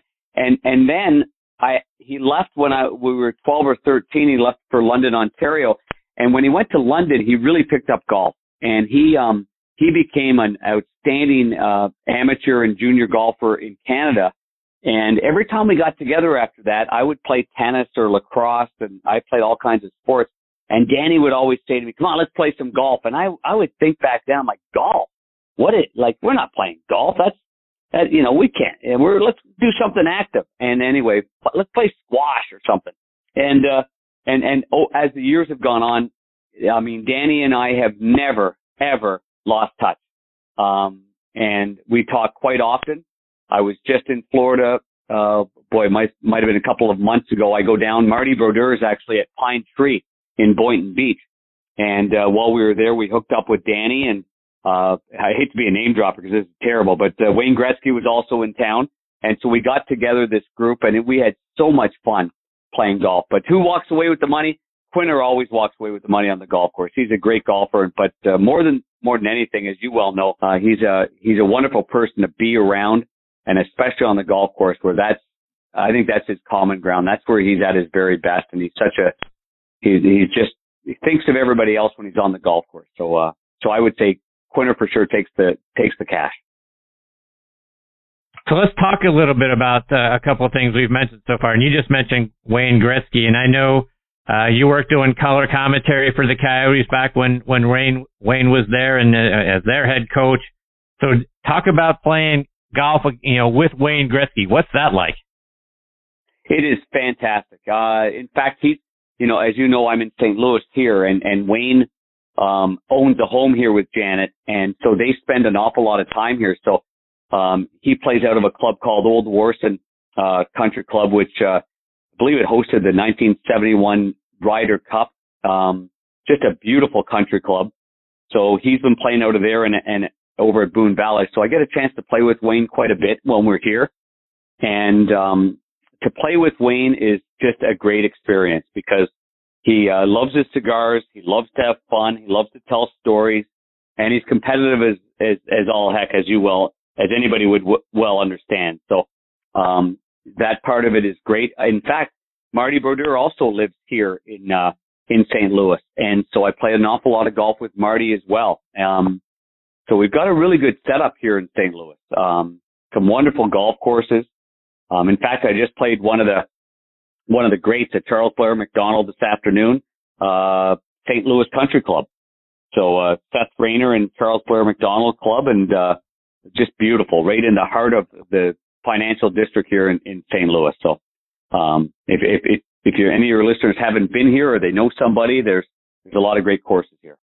And Darren, when we started communicating, you mentioned that you're a social ambassador for Miura Golf and how much you love their golf clubs. How'd you get involved with them? Uh, it was a while ago. I was working with uh, the Arizona Coyotes at the time as a broadcaster, and Grant Fuhr was our goalie coach. And in the summertime, he said, "Hey, would you would you want to come to Vancouver and play in one of uh you know my charity event there?" Um, and it just so happened about two weeks earlier than that, um, Fred Fred Couples is a good friend of of Gretz's, and and so um, we end up playing. Oh, I don't know what courses we played out there, but we I think we might have played Silverleaf for a couple of courses. And and I looked at his clubs. I said, Freddie, those aren't those clubs that that had the name on them. And I said, what are those? And he, and he told me the whole story about Miura.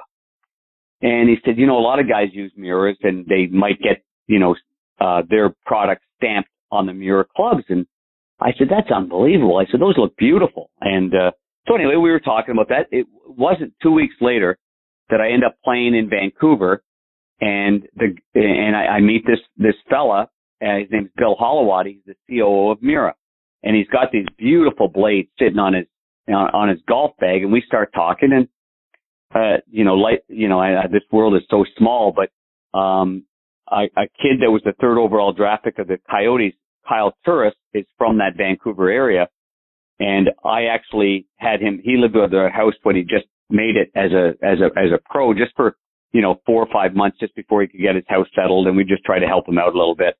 Um, and so uh, so this guy knew Kyle really well. And I said, what a small world. That's great.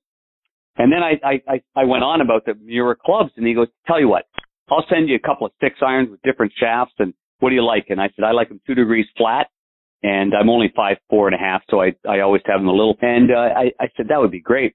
Well, from that point on, I have used Miura clubs. I have not stopped one bit. I've not put, you know, another iron into my into my bag of clubs over the years, and and that's that's how I've done it. And and obviously, you know, in order to be an ambassador, you you know you you send out a few pictures here or there, and you tell people about your clubs, and and uh, you just you you don't have to do very much with Miura because they're such beautiful irons, especially, and uh, they sell themselves. So I'm I'm I'm really honored to use them and and uh, you know and and and be part of Miura because I I think it's I I think they're just fantastic irons and and so if people haven't seen them, uh, you know, you can get on Instagram or you can get on Twitter or whatever, get on miuragolf.com and, and take a look at them because they're just quite beautiful.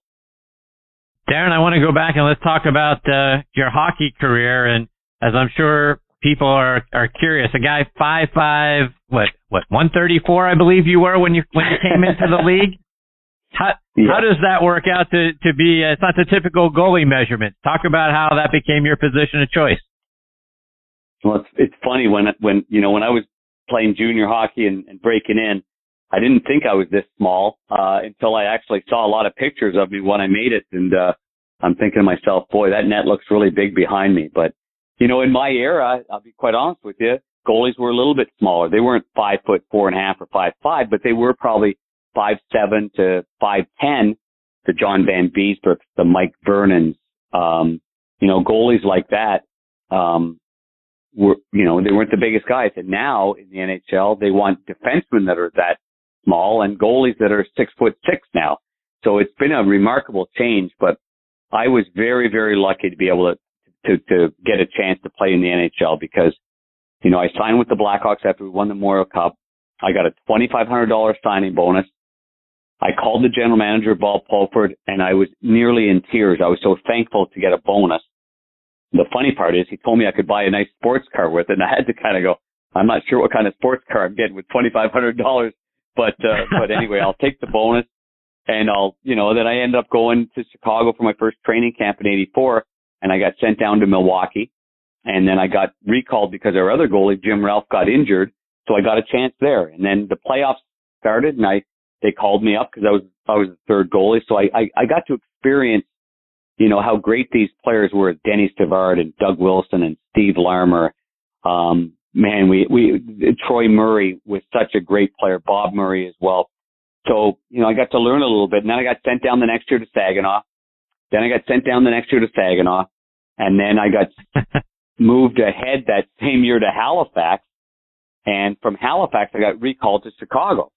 And then I got sent back to Halifax for the playoffs. And, uh, uh, the next year I, I came into Chicago again and I had a really good camp and I ended up making the team. So, you know, I had coaches that believed it didn't matter how big or small I was. One man in particular is Wayne Thomas, former NHL goalie, was our goalie coach. And he really went to bat for me. He coached against me in the minors for three years. He believed in what I was all about. He thought I was ready for it. And, uh, he put a stake in the ground for me and I'm forever thankful for that because I'm not sure, um, if there was somebody else there that I would have ever got a chance, uh, to even play. I only played 81 games in the NHL, but that's a, that's still, when I think back at it, that's a lot of games for a guy that probably shouldn't have been in that position to begin with. So I'm, I'm pretty thankful for that. And Darren, you mentioned some of the great coaches you got to play for. Brian Kilrea is probably one of the great junior coaches of all time. Talk about playing for uh, for him. Wow, Brian Kilrea was is is the very best, the greatest coach I ever had. Um, we have so many guys that have come, at, you know, from our team um, that are prominent NHLers. Bruce Cassidy, you know, the head coach of the Boston Bruins and a coach of the year, and took the Bruins to the Stanley Cup final. A dear, a really dear friend of mine. Um, and he's one of them. And then, you know, when I think back at, um, other guys, I think back at, you know, Brad Shaw. He's an assistant coach with, with, uh, with Columbus and he's fantastic. Um, I just, uh, they're just, I, I just, you know, that, that group and Bruce, I, I'll tell you what about Brian Kilrea. Brian Kilrea could take you to the highest level. And when you got a little too high and full of yourself, he could drop you down a notch and then he could kick you in the stomach a little bit and then he could push you back up again. So if you understand what that is, that's, that's really hard to do, but he did it incredibly well. Um, and still to this day, I'm, I'm good friends with Brian Kilrea. And Darren, I heard for your first game with the Blackhawks, you go out there, no pang on the back of the jersey. How can an NHL team send a player out there, no pang on the back? What's up with that? And you do you believe that? Because it, I mean, how how do you not have? It's only four letters.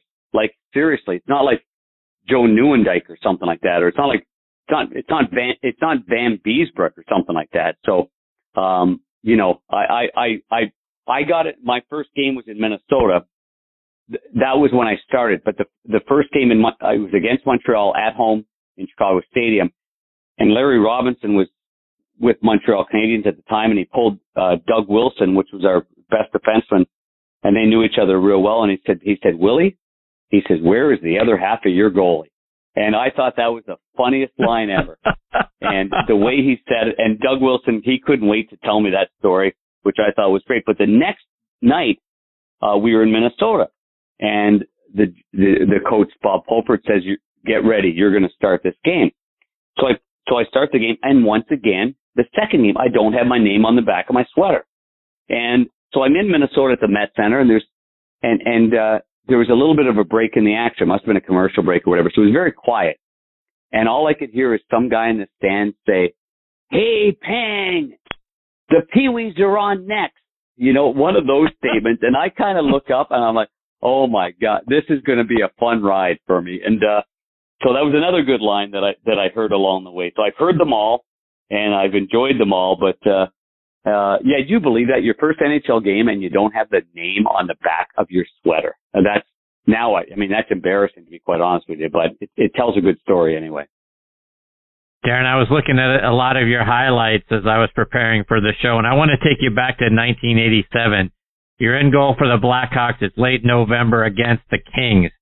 Bobby Carpenter gets a pass right in front of the net sort of dekes left and comes back, you know, to a nearly wide open net on the right side. And you sprawl back over and make an amazing glove save. Do you remember that play? Oh my goodness! You, wow, you saw that? Yeah, I do remember that play.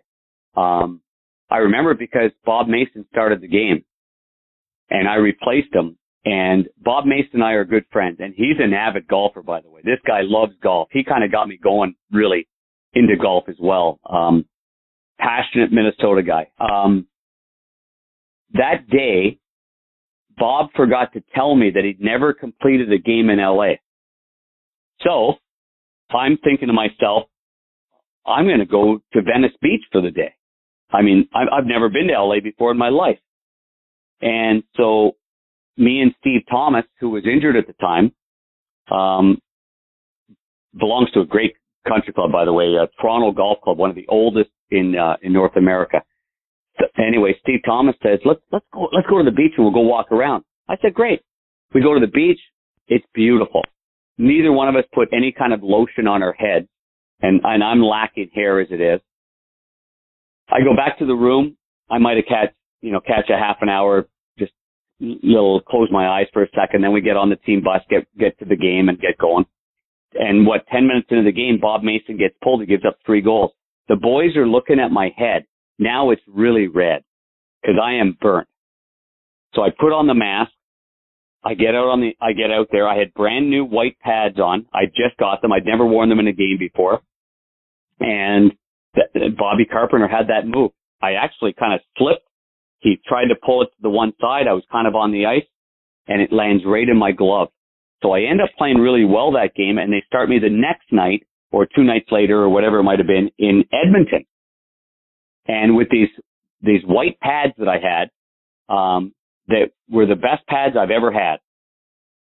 I went into Edmonton and, uh, we lost the game 4-3, but it was the Gretzky heyday of 1987. And I had 54 shots and I made 50 saves. So it goes down as my, you know, I think that save by on Carpenter kind of springboarded me to a lot of confidence. And, uh, and I end up, you know, going to Edmonton and playing a really good game that night and stopping 50 shots, even though we lost. And, and I kind of carried that on, uh, for the rest of the year. And Dan, like I mentioned in your intro, I've really enjoyed your work during the Winter Olympic Games. What's it like doing a, an event of that magnitude? Oh, wow.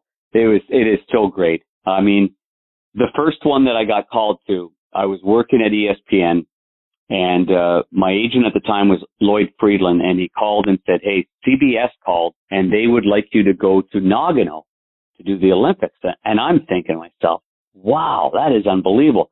So I was literally before there was a between the benches spot, um, CBS and the World Feed uh, put me between the benches right there in Nagano for all the games that we did on CBS. I was between the benches with no glass on either side, and John Davidson was our main analyst up in the booth, and I was down below, and it was so much fun. Uh, JD and I had such a great time in in Nagano, and and just the culture and the food and just the spirit uh, that they all had there in Nagano for, for the game of hockey, especially because Gretzky was on that team and Patrick Roy and, you know, all the Hall of Famers on Team Canada and the USA and, you know, Sweden and the Czechs. The Czechs won that year with, uh, with Dominik Hasek standing on his head. So, uh, that was great. 2002 with the, with NBC was a lot of fun as well with, uh, Salt Lake City. Canada won their first gold and Wayne Gretzky was in charge of that and they, you know, it was such a great game against the Americans in in uh, in the final. So uh, you know that was that was good too because I was also in the same position I was before in, '98 and um and then in 2010 Canada called me and CTV and uh, uh, TSN and uh, they called and said, would you want to go as a, as an analyst in the studio, which was right at the rink, right above the right above where the golden goal was scored by Sidney Crosby on on Ryan Miller. And so Bob McKenzie, Nick Kypreos, and myself were the between periods analysts, and we just had a blast there in Vancouver. So really uh, tremendous memories. Very lucky to be able to do that and, and go to the Olympics and just see what that was all about because that is the, you know, those are highlights of any broadcaster's dreams and, and career for sure. And Darren, have you had an opportunity? I think you have, but I, I was trying to find uh, some examples of you working alongside Doc Emrick because Doc to me is like the Vince Scully of hockey. Did you get an mm-hmm. opportunity to work with Doc? Many, many times over. And, uh, and he is. He's he is a Vince Scully. He's a special person.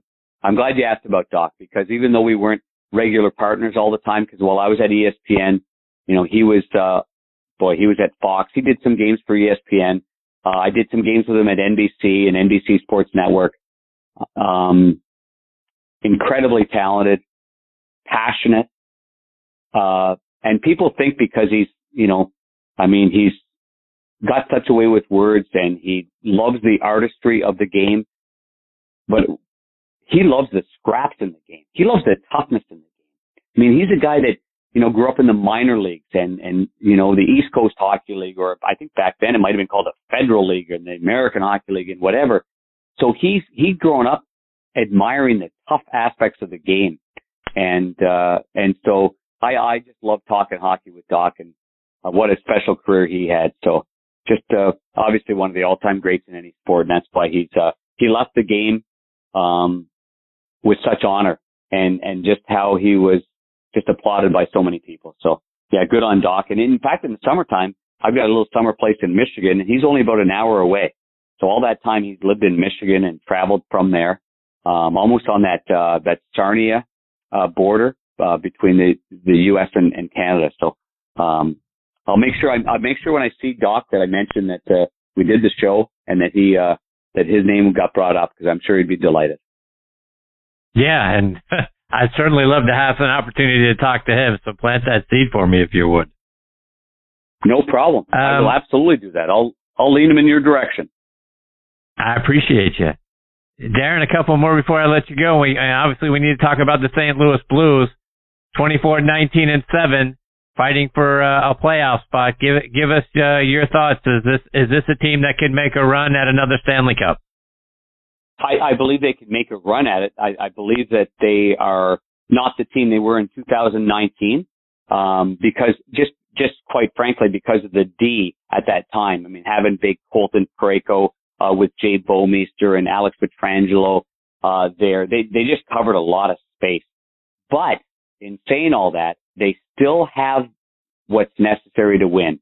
There's a certain amount of pride and stubbornness that they have, and they're playing like a team again. You remember in 2019 at the beginning of the year, there was one point where I was between the benches and I remember how frustrated the players were. Mike Gill was the coach. Craig Berube was the assistant and the players just, they just weren't playing for one another. They're, they'd added several players like Bozak and Maroon and, and O'Reilly. And I remember on the air saying something and it was kind of a bold statement by me, but I, uh, John Kelly asked me from the booth, what's going on down there at the bench? And I just kind of blurted out, I said, John, until these players check their ego at the door and start playing for the front of the sweater instead of the back of the sweater, I said, they're not going anywhere. I said, that's what they're going to have to do. And, and, and I, I just, I said it and then I kind of, whoa, I got back to my spot and I thought, wow, that was a little bit bold, but you know, it ended up being a, a truthful statement. And the players later I talked to and they, they admitted that, that there were so many new players that they, they weren't playing for one another. Well, this year we have so many new young players. Jordan Kyrou. I mean, Robert Thomas was, was there before. Sammy Blais.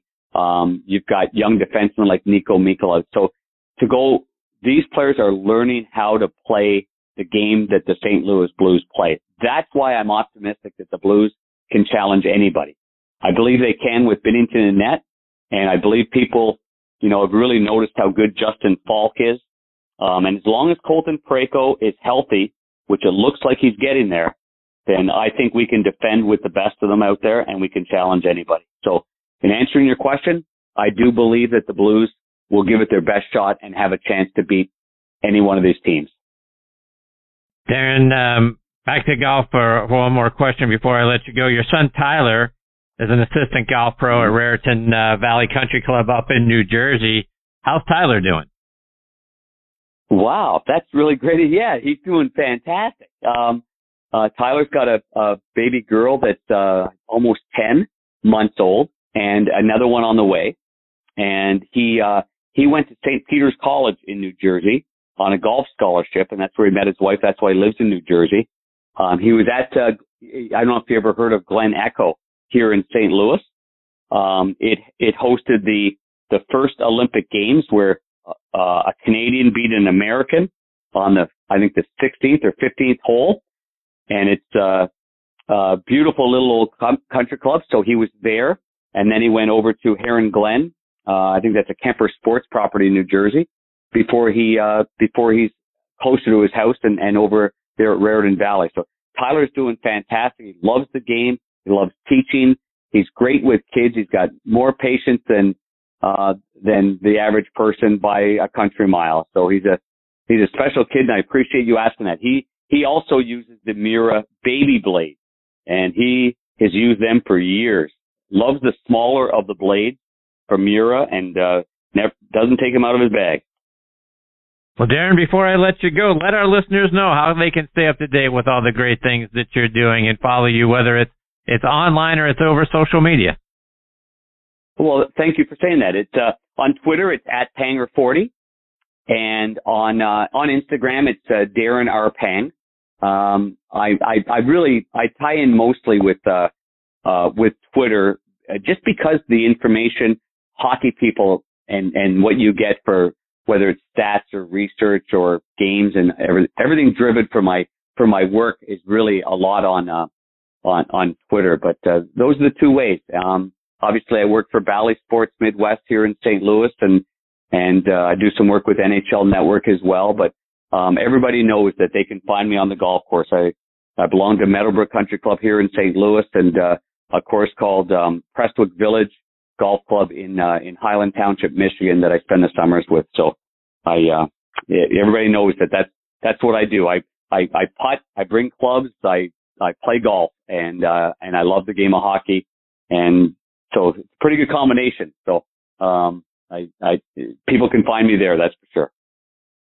Well, Darren, it has been a huge thrill having you as part of this show tonight. I hope you'll come back sometime, share more of your stories and uh, your insights with us. You're fantastic. I will anytime. I, you know, I, I, I, honest to goodness, I, some of my friends say, I think you only work in hockey just to pay for your golf. I said, maybe that's the case. so, no but doubt. thank you for having me on. I really appreciate it. It's been fun, uh, following you and thanks for all the, uh, shout outs that you give to, uh, uh, to all the, you know, to all of us that, uh, uh, that are on social media and, uh, that, that certainly gives us a big boost and I appreciate that. Thank you.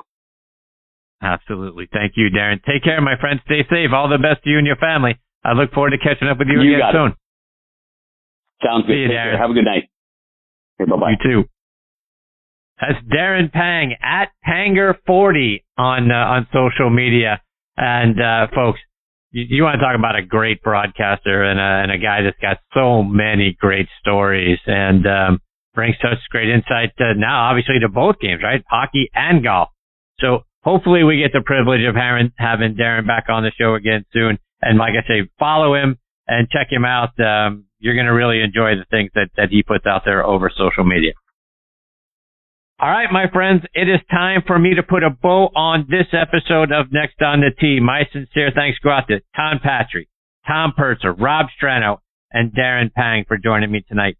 Please check out our website, nextonthetee.net, to keep up to date with what my guest schedule looks like. And scheduled to join me next week are Brent Dornford, who is the marketing director for a course that's on the top of my bucket list and, and is probably on yours as well. And that's Old Head over in Ireland. Go check it out online, folks. Oldhead.com. Brent joined me a couple of years ago and it's going to be great catching up with him. Also joining me is going to be Evan Schiller. He'll be on the show for the first time and Evan is a, is a wonderful PGA professional, played his college golf at the University of Miami and may just be the best photographer on the planet now. And, and I'm not exaggerating when I say that. Go online to Evan Schiller, S-C-H-I-L-L-E-R, Evan Schiller photography.com to check out his fantastic works. And then we'll round out next week's show with a return visit from orthopedic specialist Stu Sakowitz. Folks, if you've got back, hip, knee, or foot pain before, during, and after your rounds, you're going to want to hear what Stu has to say. Folks, it's, uh, I tell you what, it's, it's a, a huge honor doing this show tonight with these great guests and then the folks that I get to look forward to spending time with next week. I hope you'll come back and be a part of the show with us. Um, you can stream the show as a podcast on a number of great sites and apps out there like podcast.co, Apple Podcast, Google Podcast, Podbean, Spotify, iHeartRadio, Stitcher, Audio Boom, Audacy, Player.fm. Folks, if you've got a favorite podcasting app, we're probably on it. Just type in next on the Tee in the search bar. You'll probably find us there. And folks, if you enjoyed the show, please do me a favor and go online to podcastmagazine.com and vote for the show and their Hot 50 list. Go to podcastmagazine.com and you're going to be able to see right there at the top Hot 50 list. And if you click on it, you're going to get a little drop down menu and you, it'll take you to where you can vote and just type in the name of the show next on the Tee and then the host name, obviously mine, Chris Mascaro. I would very much appreciate your support. Folks, thank you again for choosing to listen to the show tonight. We know there's a lot of great golfing content out there. I really appreciate the fact that you continue to make Next on the Tee a part of it. Until next week, hit 'em straight, my friends.